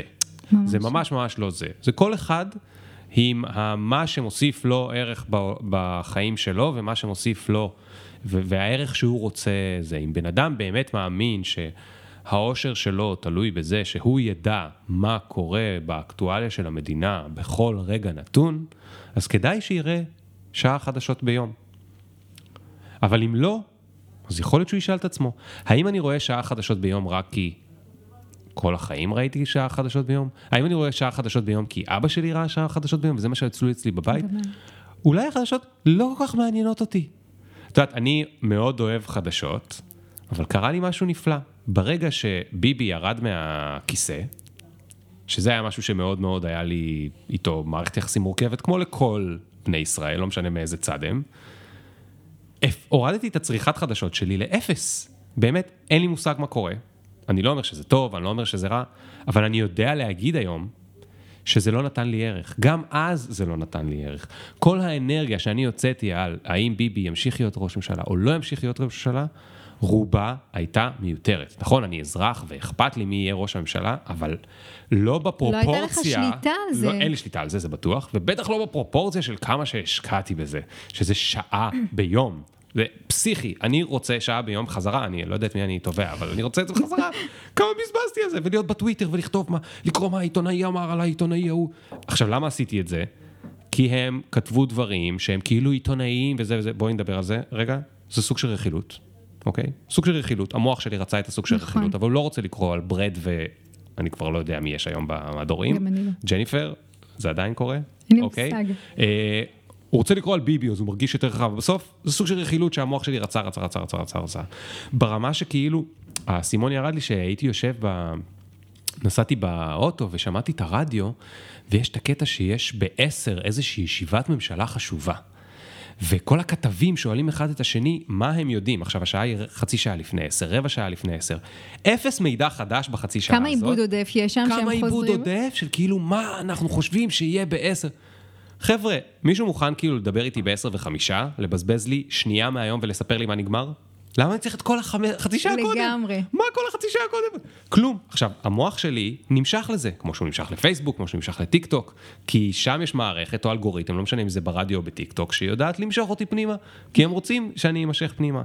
אז, חשוב גם, סליחה שאני קוטעת אותך, לא, אבל- לא, אבל טוב שתקטעי אותי. חשוב לשים לב, גם כשאתה נמשך לאותו, לפי, לפייסבוק, לטוויטר, אז רגע, שנייה לעצור ולזהות, קודם כל לעצור רגע, להגיד, ש- האם זה מוסיף לי ערך עכשיו? כן, ואם כן, ואתה בוחר בזה, אתה מוכן לשלם את המחיר, סבבה. נכון. אבל אם זה לא מוסיף לך ערך, יש פה איזושהי נקודה שאתה יכול רגע לעצור ולהגיד, שנייה, למה הלכתי עכשיו אה, לפייסבוק ולטוויטר? כי אני עכשיו באמצע משימה, יש לי, או אני צריך להתחיל משימה ממש אה, מורכבת או מאתגרת, ואני נמנע. כן. מלהתחיל אותה, אז כן. אני, אז אני, בוא, זה יכול להיות גם סוג של בריחה. אז בואי נפתור כמה בזבוזים. יאללה. מה אז הבזבוזים קודם הכי כל, תראה? הפתרון זה לא, הפתרון זה לא, אה, אתה יודע, זה לא... להפסיק את הבזבוז. בדיוק. זה, זה ממש, זה להסתכל על כל היום שלי ולנהל אותו ממקום מודע ולעבוד עם כלים ושגרות. אתה יודע, אתה יודע, עבדתי, אני עובדת עם ארגונים, עם מנהלים. איך אתה גורם לכל המערכת הגדולה הזאת לעבוד ושכולם יהיו מסונכרנים ו- ולהגיע לתוצאות ולהשתפר? אז, אז שוב, בלי, בלי, בלי שגרות, בלי... מה זה שגרות? ש- שגרה. לייצר איזושהי שגרה, רוטינה, שכל יום נפגשים, הצוות נפגש, מדברים על אה, שלוש המשימות הכי חשובות היום, פוקוס, וכל כל אחד יוצא כן, לעשות את זה. בסוף היום נפגשים, מה כל אחד עשה, משתפים בעיות, דילמות, מתקדמים. אני גם אתן דוגמה. לי. יש שגרה בבוקר, אני מדבר על זה הרבה כשאני מדבר על time management, על ניהול זמן. לי יש שגרה בבוקר, לפני שאני קורא את כל האימיילים, לפני שאני עושה את כל השטויות האלה, יש לי סטיקי נוט במשרד, גם בבית, ואני רושם על סטיקי נוט שלושה דברים שאני רוצה שיקרו היום. לא אכפת לי אם קטנים, גדולים, בינוניים, ווטאבר, אני כותב שלושה דברים, ורק אז אני נכנס לאימיילים ולכל הדברים האלה. מעולה. זה שגרה שלי כאילו, לעזור לי להיות מפוקס. אז אתה ממש, אה, זה, ב- בדרך הערך, כי... בדרך בדרך הערך. כן. כן, זה דרך הערך שלי, כי לכל אחד יש את דרך הערך שלו. כן, זה האינדיבידואל, כן, כן. אז, אז באמת אה, פה זה להסתכל על היום שלי כ, כיחידה. ואיך אני קמה בבוקר, איך אני פותחת את היום, איך אני מתנהלת לאורך היום ואיך אני סוגרת אותו. כן. אז יש כלי, הכלי המרכזי, זה נקרא, הוא נקרא עמוד שגרה. עמוד שגרה. עמוד את אוהבת שגרה. להמציא שמות. אני אוהבת, תקשיב, אני מהנדסת, אני חייבת שהכל יהיה לי, כאילו שזה יהיה לי מסודר. אוקיי. כי גם המוח שלנו, הרבה, אנחנו לא אוהבים לבזבז אני אנרגיה. קצת מת שיהיה עכשיו הוריקן, ואני- ואני אני אצטרך לברוח איתך לאיזשהו מקום שאת לא בשליטה וזה, ולראות כאילו מה יהיה. אז זהו, אוקיי. אז אומרים שהפחד הכי גדול שלך, או הנקודת תורפה הכי גדולה שלך, היא גם יכולה להיות החוזקה הכי גדולה שלך והעוצמה. כן, אז, נכון, אז, אז נכון. חוסר שליטה. אוקיי, אז, אז, אז, אז באמת יש שגרת בוקר. אוקיי. אני אה, קרוב לשלוש שנים, אה, אבל אני, אני מתעוררת בחמש בבוקר, קרוב לשלוש שנים, יש תקופות שזה... אה, ומתי את הולכת לישון? בסביבות עשר, עשר וחצי, אחת עשרה. אוקיי. אני, זאת שהיה קשה לגרד אותה מהמיטה במשך Mm. אה, תקופה, ששמה שלוש-ארבע פעמים נודניק בשעון המעורר. פשוט מעצם ההתבוננות ולהבין את התהליכים שלי, מה, מה התהליכים, איך נראה הבוקר שלי, איך אני יוצאת, חסרת אנרגיה, מותשת. עוד לפני שהיום התחיל, אני מגיעה ללקוח אחרי שכבר כאילו רצתי מרתון עם, עם הילדים. כי שלושה ילדים. שלושה ילדים. ואמרתי, ככה אני לא רוצה, ככה אני לא רוצה להתחיל את היום שלי. אז, אז אתה יודע, זה מתחיל ממה מה יוסיף לי ערך, מהתוצאה, איך אני רוצה שיראה הבוקר, איך אני רוצה לסיים את הבוקר שלי. כן. אז באמת באנרגיה, אני רוצה להרגיש ש, שנעים לי עם הילדים, שאני לא מתפוצצת על כל דבר שהם עושים. ו, ומפה יצרתי באמת את, את השגרת בוקר, שאני אומרת, אני, אני קמה בחמש בבוקר, אבל זה ממש פרט שולי ולא רלוונטי, כי, כי לי זה, לי זה כן. מסתדר בתנאי המציאות שלי, יש לי ילד קטן שיכול לקום בחמש וחצי, שש, אז מה שחשוב זה לייצר את הזמן לעצמי בבוקר. Mm. וזה יכול להיות עשר דקות, וזה יכול להיות שעה. כל אחד, מה שמתאים לו, מה שחשוב שתהיה לי את התבנית ואת המסגרת הזאת. כן, כן. עכשיו, מה יש בשגרה הזאת? אני קוראת לזה המתנה של הבוקר. ואת המתנה הזאת אני מעניקה לעצמי כל יום, באמת מבחירה, ואני מעניקה לבן אדם שהוא באמת הכי חשוב בעסק שלי, בארגון שלי, שהוא אני. כי כשאני מתחילה את היום מלאה... מה המתנה? אני בש- אני המתנה, במתח. זה מה הכ- המתנה? אני מתחילה עם הכרת תודה. שוב, לא חייב לשמור על הסדר. כן. אבל באמת להכיר תודה, על מה אני מוקירה תודה היום. אני יכולה לבחור דבר אחד, שניים, שלושה. אה, אז יש הכרת תודה, יש את המיקוד, מה שאמרת, אז רגע אני כמה דקות מסתכלת אה, על היום שלי, מה הולך להיות לי ביום, איזה משימות חשובות לי, איזה אנרגיה חשוב לי להביא ליום. אם אני יודעת שהולכת להיות לי שיחה מאוד מאוד קשה עם עובד, אז אני יכולה להגיד, היום אני, כאילו, חשוב לי להביא הקשבה, או חשוב לי להביא הכלה. אז אני, אני כאילו, אני ממקדת את כן, עצמי. כן. המיקוד הוא גם מכניס בתוכו את, את ה top 3 שלי, שאני קוראת לזה שלושת אבני הערך. כאילו, מה שלושת אבני הערך הכי חשובות שלי היום, גם אם זה קטן או גדול, משהו שאני יכולה להכיל אותו, שזה ממוקד, שאני יודעת שסיימתי את היום, גם אם דברים השתבשו, גם כן. אם... עשיתי אותם, וואלה, התקדמתי היום בדברים שחשובים לי. כן. אז זה המיקוד, אה, באמת אה, להסתכל קדימה על היום, ויש תנועה. התף זה תנועה. עכשיו נכון אומרים תעשה פעילות גופנית, זה חשוב, זה בריא, זה, זה משחרר אה, כל מיני אנטרופינים ו... אז אני אומרת, יש כאלה שזה מתאים להם לעשות פעילות גופנית ויש כאלה שלא. לרוץ או כל אחד, אז התנועה, מה שחשוב זה לייצר תנועה פיזית, זה להזיז את הגוף שלי. כל אחד שיבחר את מה שמתאים לו. תנועה יכולה להיות גם שלוש דקות. שים שיר, תרקוד כאילו אין מחר, ו- וכן אני עושה את זה, גם אם אתה עם הילדים, אתה יכול לעשות את זה עם הילדים, כמובן ש... קל. נכון. הם, כמו... לא, הם לא שופטים והם לא טובים בריקוד. בדיוק, והם עפים על זה, כאילו, הילדים שלי ממש, הם קורנים כן. מאושר. ילדים ממש שמחים ככל שאתה רוקד יותר גרוע. לגמרי. ואתה משתולל איתם. ו... המטרה זה לעשות את זה עם, עם עצמי, אבל גם אם, שוב, להתאים את עצמי, יש פה גמישות, אג'יליות, אנחנו כל כן. הזמן מתאימים את נכון, עצמנו. נכון, גם, לא, גם לא צריך להישמע כאילו את איזה מעצבנת כזאת שקמה בחמש בוקר ועושה מדיטציה ואת כל הדברים האלה. את כל מה שאמרת עד עכשיו, היה אפשר לעשות, נגיד שיש אה, לך ילדים קצת יותר קטנים וזה, ואת, ואת לא אישה של בוקר. את לא יכולה בבוקר לראות אף אחד עד שהילדים כבר מורחים עלייך קפה, את לא מצליחה להתעורר, זה סבבה. הם הלכו לישון בשמונה וחצי, תשע, בא לך לראות מלא נטפליקס, סבבה, בין 9 ל-9 ו-20 יכולת לעשות את זה. להגיד, רגע, נסדר את היום שלי למחר, מה המשימות שאני רוצה לעשות מחר. אתה מדבר על סוף היום? כן, לא. רגע, אני... לא, בסוף היום יש אה, שגרה אחרת. לך, אני אומר שכדי שמי שיקשיב ויגיד, אני לא רוצה לקום בחמש בבוקר, אני לא יכולה לקום, לא יעזור מה, לא, אז היא... שהוא לא יפסול את מה שאת אומרת. כולנו קמים, רגע, כולנו קמים בבוקר, נכון? נכון. לא, לא כולנו, ועל זה אנחנו יכולים להגיד תודה, אבל, אה, אבל אנחנו קמים בבוקר. נכון. זה לא משנה אם זה בשבע, בשמונה, בתשע בבוקר, לא, בעשר בבוקר. יש כאלה שאי אפשר לגרד אותם עד שהילדים לא מגרדים את הפרצוף שלהם מתוך המיטה. אוקיי, אז שוב, אני שמה על זה סימן, אני שמה על זה סימן שאלה, שישימו על זה באמת סימן שאלה, האם זאת mm. האמת שאני... או שזו פרה קדושה. או שזו פרה קדושה. עד שאתה לא מנסה ונותן לזה הזדמנות של לפחות נגיד 66 אה, ימים, זה פחות או יותר אה, זמן שיכול לקחת להטמיע... בקטנה, מה הבעיה לתת הזדמנות ב-66 ימים? אבל שוב, צריך לא לתת הזדמנות של שבוע-שבועיים, כי כן. השבועיים, שלושה הראשונים היו לי ממש קשים, ממש קשים. אבל אחר כך, כאילו, זה, זה היה באמת, אה, וואו, כן. כאילו גיליתי את אמריקה. כן. אז, אה, אז באמת, אה, אנחנו קמים בבוקר, לקחת את העשר דקות רגע, להתכייל ליום שלי, כאילו לבוא ב state of mind, להרים את האנרגיות, להזרים את הדם, להתחיל את היום שלי, אחרי שהענקתי לעצמי איזשהו זמן איכות. כן. אז זה, זה, זה מה שחשוב, לא באמת השעה, באיזה שעה זה יהיה, זה לא ממש כן. חשוב. אני רוצה לתת דוגמה לזה גם בפגישות בעבודה. דיברנו על להתכונן, לפעמים יש לך מלא פגישות, אין לך זמן להתכונן. לפעמים אתה גם לא בן אדם שאוהב להתכונן. אבל כשאתה הולך לפגישה, אם אתה רק דקה אחת לפני הפגישה, חושב עם עצמך רגע, מה אני רוצה להוציא מהפגישה, או איך אני בא לפגישה. סתם, נגיד אתה הולך לפגישה עם חבר'ה שתמיד הם מעצבנים אותך, תמיד הם אומרים דברים שאתה חושב שזה רעיונות גרועים ובזבזניים וטה טה טה טה טה טה, ויכול להיות שיום אחד אתה בא ואתה אומר, היום אני רק מקשיב. אני לא בא באנטי שאני רגיל, היום אני רק מקשיב, למשל. או היום אני אנסה אה, לשכנע אותם לא בעצבים, אלא ב... לשאול אותם שאלות או משהו כזה.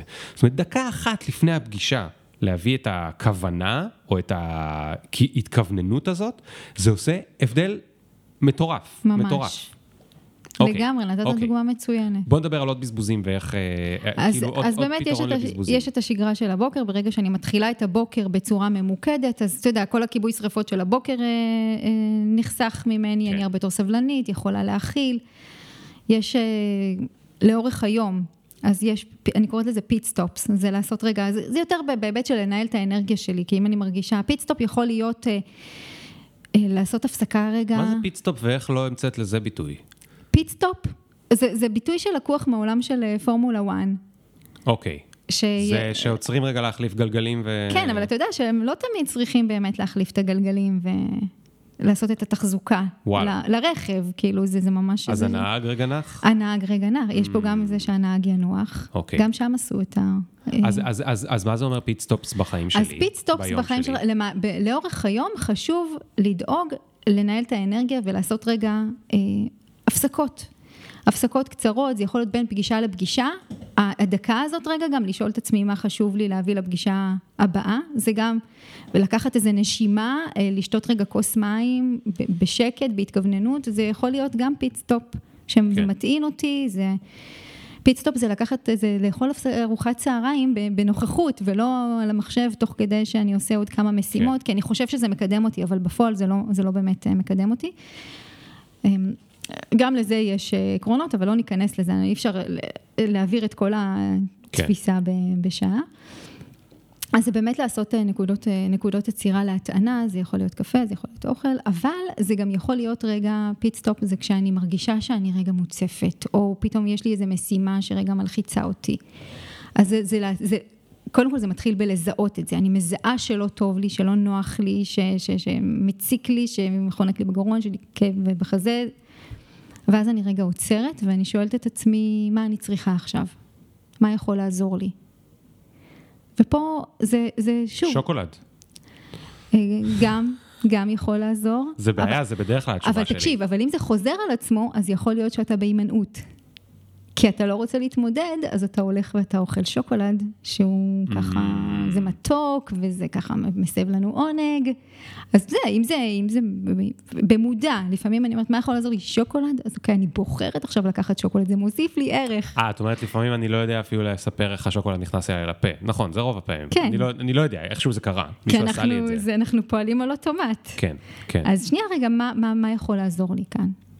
אה, מה אני רוצה או מה אני צריכה עכשיו, זה שאלות שגם ככל שעובר הזמן, כי אנחנו שואלים את עצמנו את השאלות האלה, בסוף, גם אם אנחנו, אין לנו מושג מה התשובות בהתחלה, וזה קורה שאין לנו מושג מה אני אוהבת, מה, מה עושה לי טוב, אבל ככל שאני אשאל ואני אהיה במודעות ואני אגיד, או, oh, הנה עכשיו זה, זה, זה עשה לי ממש טוב, זה היה לי נעים, זה עוזר לי.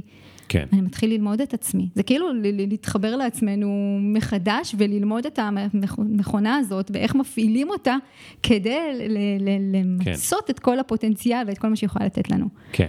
אוקיי, אז... אני רוצה שתבחרי בזבוז אחרון ואיזשהו כלי ל... ל... ל... לטפל בו. אוקיי, אז, אה, אז יש את הבזבוז, אה, אני יכולה לדבר נגיד על הימנעות. Mm-hmm, mm-hmm. שבאמת אה, זה בזבוז של שעוצר אותנו גם מלממש דברים שאנחנו רוצים, בגלל שיש פחדים שמנהלים אותנו. והבזבוז הזה באמת שאנחנו, קודם כל הכל מתחיל, זה שיש איזשהו טריגר שמפעיל אותנו ואנחנו עוצרים רגע ובודקים למה או, או מה יש פה. לא עכשיו, הבנתי, זה היה אני, פילוסופי. אוקיי. אם אני רוצה עכשיו לצורך העניין, אני, יש לי משימה, mm-hmm. והיא מאוד מאוד uh, מאתגרת אותי ואני דוחה אותה. אני דוחה כן. אותה. אני... את רוצה לכתוב uh, מאמר שיתפרסם איפשהו. אני יכולה, אתה יודע מה, אני אתן לך דוגמה. אני מת לדוגמה. אתן לך דוגמה עליי. כן. אני כשעסקתי בתחום, בתחום התדמית והסטיילינג, שפרסמתי בפייסבוק, זה ממש כאילו בדם אני כתבתי את הפוסטים. ו- והיו לי אה, אמונות על עצמי, זה גם היאחזות וגם הימנעות. היו לי אמונות על עצמי שאני כותבת גרוע, אני לא יודעת לכתוב, אמרו לי תכתבי כל הזמן עם רגש, אמרתי אני לא יודעת לכתוב עם רגש, אני יודעת לכתוב מסמכי אפיון, אני יודעת לכתוב דרישות, אני לא יודעת לכתוב עם רגש, מה זה רגש? או לספר סיפורים, זה כל כך לא אני. הייתה לי, אתה יודע, איזו היאחזות כן. בדימוי שלי אה, כלפי עצמי. ו... ואחד מה, כאילו, כעבור כמה שנים, כמה שנים לא הייתי בפייסבוק בכלל, כי עסקתי יותר עם ארגונים ולא הייתי צריכה לשווק את עצמי, זה עבר מפה לאוזן, אני גם יועצת מטעם משרד הכלכלה, אז זה כזה, תמיד הייתה עבודה. ולפני משהו כמו שנתיים זה התחיל באמת אה, לבעור בי או לדגדג לי, לחזור אה, לקהל הפרטי. כי אמרתי, וואי, סיוון, יש לך באמת הרבה ערך לתת. ואת יושבת שם באזור הנוח הזה, ואת... לא מוציאה את עצמך לאור, החוצה. והבנתי שכן, כן, אני אעשה את זה. וכל פעם דחיתי. קהל הפרטי, כלומר מול אנשים ולא מול חברות. כן, מול אנשים כן. פרטיים, כן. כי, כי השיטה הזאת... אז נמנעת בגלל נמנע... מה שהיה לך קודם עם הפייסבוק. ממש, אוקיי. אמרתי כאילו, בשביל, מה, מה אתה צריך בשביל לצאת לקהל הפרטי? אתה צריך להתחיל לפרסם את עצמך ברשתות נכון. החברתיות. איך אתה מפרסם? אתה כותב תוכן, שיכירו אותך, שיתחברו אליך, נכון, שיבין. אבל את זוכרת שזה משהו שאת לא אוהבת. אבל אני זוכרת שזה... אה, ש... שאני לא טובה, אני לא טובה בזה. נאחזתי ב... אני לא יודעת לכתוב. כן. אני גרועה בזה. ובאמת, נמנעתי, נמנעתי, נמנעתי, נמנעתי. באחד מהבקרים שבאמת עשיתי את, ה, את המתנה של הבוקר, יש שם גם נוכחות, שאני עושה סיבוב בוקר ב, ב, בקיבוץ, אני עושה איזה 20 דקות הליכה, וככה בלי מוזיקה, אני חושבת עם עצמי, ודברים עולים. התחלתי לנהל עם עצמי באמת את הדיאלוג, כי, כי הרי אם אני רוצה משהו ואני לא עושה אותו, אז זה מקנן בי, זה, זה יושב, זה, זה מציק, זה, זה גורם לי לאי נוחות. וזה, אז באמת התחלתי לחקור את, את האי נוחות הזאת, את, את ההימנעות, למה אני לא עושה את זה. ואז פתאום התחלתי לנהל שיחה ולשאול שאלות. ואוקיי, אני מפחדת. ממה אני מפחדת? אני מפחדת ש... הרי מה שרציתי לשתף זה, זה בהתמודדויות שלי עם אתגרים, עם החרדה, עם אובדן, עם, ה, עם, עם, איך, אני, איך אני מנהלת את היום. הנה תראו, אני אימא שקמתי בבוקר והייתי מתעצבנת על הילדים שלי ומסיימת את היום, את הבוקר בחסרת אנרגיות. ואני צריכה כאילו פתאום לשים את עצמי חשופה ברשת. אני זוכרת את ההרגשה הזאת, הרגשתי עירומה אז בנגלה הראשונה. ו... ואז אמרתי, אני מפחדת, אני מפחדת שיראו שהדברים, כאילו כלפי חוץ הכל נראה מושלם, באמת, כאילו תמיד טיפ טופ, וזה, ואתה יודע, גם הרבה מעלים אה, לפייסבוק תמונות או אינסטגרם, הכל נראה כזה ורוד ומצליח, והיא עזבה את רפאל והיה לה אומץ, ולא רואים את הדרך שאתה עובר. ובאמת לא רציתי, כאילו נורא פחדתי לשים את עצמי ככה חשופה, כי אני אצטרך לעבור תהליך שבו אני מביאה את הדברים כמו שהם, כי אם אני רוצה לעזור לאנשים אחרים ולהביא להם ערך, אני חייבת להביא את עצמי אותנטית. ואתה יודע, יש גם כל מיני אמונות מהבית של אה, מה יגידו, ו- ו- ולא, אתה יודע, הכל כזה, לא, לא להראות אה, אולי רגשות כלפי חוץ, כן. או לא, כן. לא להוציא את, ה- את, את הפגמים. ואז אני מפחדת, אוקיי, ואז עשיתי ממש דיאלוג עם עצמי, ומה הדבר הכי גרוע שיכול לקרות? כאילו, יחשבו שאני ממש, ממש גרועה. או, אתה יודע, חשבתי, אמרתי, ואני עובדת גם עם ארגונים, אם איזה מנהל ייכנס ויקרא כן, את מה שאני מה כותבת, מה הוא יחשוב עליי? כי אולי הוא יגיד, לא, היא, היא, לא, היא לא מתאימה. ואתה יודע, תוך כדי התהליך, אמ, הבנתי, כאילו, בסדר, אז כנראה שהוא לא אה, מדויק לי, ואני לא צריכה לעבוד איתו, אותו מנהל שיקרא ויבין שאני לא מתאימה לו. או התחלתי לשאול את עצמי, רגע, את מתביישת בדרך שלך, במה שעברת, בהתמודדויות? לא, ממש לא. כאילו, אתה יודע, זה תשובות ש... שעניתי לעצמי. ואז מפה, מהשיח הזה, שגם כאילו, אחר כך הורדתי את זה לכתב, שזה משהו שהוא מאוד מאוד עוזר, לכתוב את הדברים, mm. ואפילו לכתוב את השאלות. מה לכתוב? כאילו, שאת שאלת ממה אני מפחדת. ממה אני מפחדת, ואז. מה עניתי. כן, מה עניתי, כי ההימנעות היא יושבת על פחד. כן. אז, אז ממש התחלתי לכתוב את זה. כן. ו, ובסוף הכתיבה, ממש כתבתי איזה שניים, שני עמודים, שאני, בסוף הכתיבה אמרתי, אוקיי, אז, אז מה את עושה עכשיו? כאילו, מה ייחשב בעיניי? לא, אמרתי, מה ייחשב בעינייך הצלחה? ואמרתי, מספיק לי בן אדם אחד שאני מביאה לו ערך ואני משפיעה, משפיעה עליו ומשנה איזשהו משהו בחיים שלו, מבחינתי זאת הצלחה. ואמרתי, אוקיי, אבל יש לי עכשיו את כל ההאחזויות שאני לא טובה, טה-טה-טה, אז איך אני, איך אני פותרת את זה? איך? איך? איך? הכנסתי את עצמי לאתגר של 66 ימים, שכל יום אמרתי, לא מעניין אותי מה. לא היה לי מושג, נכנסתי, לא ידעתי איך אני יוצאת משם. לא מעניין אותי מה קורה, כל יום אני מעלה תוכן לרשת. כל יום. כל יום, 66 ימים. 66 ימים. קצת uh, צעד גדול. צעד גדול, אבל אמרתי, נתתי לי כזה, היה לי פתח כזה יציאה, אוקיי, מה אם לא יהיה לי, פחדתי, אמרתי, מה אם לא יהיה לי מה לכתוב? אז אמרתי, אוקיי, בימים שלא יהיה לי מה לכתוב, אז אני אעלה ציטוט השראה. אוקיי. כאילו נתתי כזה, יפה. מקרים ותגובות. כן, מה כן, אני כן, עושה אם אין לי מה... ממש חשוב, זה גם... שתדעי לך שאני לפני uh, שנה ומשהו, שחזרתי לעשות את ה... אני עושה את התזונה של הצום עד הצהריים. ובכמה שנים האחרונות עשיתי את זה כמה פעמים, כי אני כבר מבוגר, וכבר אה, הרופא אמר, יש לך כולסטרול, אין לך כולסטרול, יש לך, לא יודע אם אמא שלי מקשיבה, אמא, זה בסדר, זה לא יותר מדי. אה, אמר כל מיני דברים, ואתה כבר מתבגר ומתבגר, ואתה צריך לשמור על עצמך, וזה הדיאטה שהכי מתאימה לי, שהיא גם טובה לכולסטרול, היא גם טובה לכרס, היא טובה להכל. ובאתי לעשות את זה, וזה היה אחרי הרבה זמן שכבר לא עשיתי את זה. וניסיתי ולא הצלחתי, וניסיתי ולא הצלחתי, ואז אמרתי רגע ל... אה, לנוגה. אמרתי לה, את הולכת לצחוק עליי, אבל פתחתי גוגל דוק ועשיתי אה, מקרים ותגובות. אוקיי? מקרים ותגובות, זה נורא נורא חשוב. נגיד אה, יש אה, חג באמצע, אוקיי? כי זה היה ביולי ובספטמבר תכף מגיעים מלא חגים. יש חג ויש סוכות. מה אני עושה? ברור שאני רוצה כאילו אה, גם לאכול את הארוחת בוקר השווה. אז סבבה. אז מה אני עושה? אז ביום רביעי אני עושה את הצום של ה-24 במקום ה-16-8 או משהו כזה. ומה קורה עם טה טה טה טה טה? אז אה, אם, אני, אם זה קורה, אז אני עושה לעצמי כאילו עונש שעכשיו זה צריך להמשיך עוד חודש ולא עוד עשרה ימים. זאת אומרת... זה בסדר שאני אפול, ואני יודע איך אני אשלים כאילו על הנפילות כל הזמן. והגוגל דוק הזה, זו הייתה הפעם הראשונה והאחרונה שהסתכלתי עליו. אני לא פותח אותו כל בוקר ומסתכל עליו, אבל אני זוכר מה רשמתי שם, כי כן. ישבתי וחשבתי על זה רגע, אז זה מאוד עזר. תשמעי, סיוון, אנחנו, אה, אה, אה, יש מצב טוב ששברנו את כל השיאים בפרק הארוך ביותר, אנחנו תכף בשעתיים, אנחנו חייבים לסיים, okay. כי אוקיי. כל אלה שאמרו שהם ישמעו את זה בשני חלקים, הם לא מוכנים לשמוע את זה בשלושה חלקים, כבר אה, אה, זה. היה לי מאוד מאוד כיף, נהניתי אה, אה, אה, מאוד, אני, אני לא נתתי לך לסיים את הסיפור, אבל אני מניח שהאתגר של ה-66 יום הצליח. מטורף. אה, אני יודעת לכתוב, אני יודעת לכתוב עם רגש, זה בא לי בקלות ובהנאה. כן. וזה מדהים, שחררתי את ההאחזות, שחררתי את ההימנעות. איזה כיף, איזה כיף. אז, אז, אז לא צריך לסכם, כי אנחנו לא בשיעור, אבל דיברנו על המון המון דברים, ו, ו, ועל זה שהמערכת שה, שלנו היא פרסונלית לנו, ושאנחנו צריכים להבין את עצמנו, ושלא שיש פה איזו שיטה גנרית, זו שיטה שהיא בסוף מאוד פרסונלית וספציפית. דיברנו על סוגי הבזבוזים, זה ממש מעניין, ולחשוב רגע, לא משנה אם אתה עושה רשימה, או שאתה עושה על זה שיחה עם חבר, או שיחה עם אשתך, או whatever, איפה אני מבזבז יותר, איפה אני מבזבז פחות, דיברנו על זה שהצעד הראשון, לכל הבזבוזים האלה זה רגע לשים אליהם לב.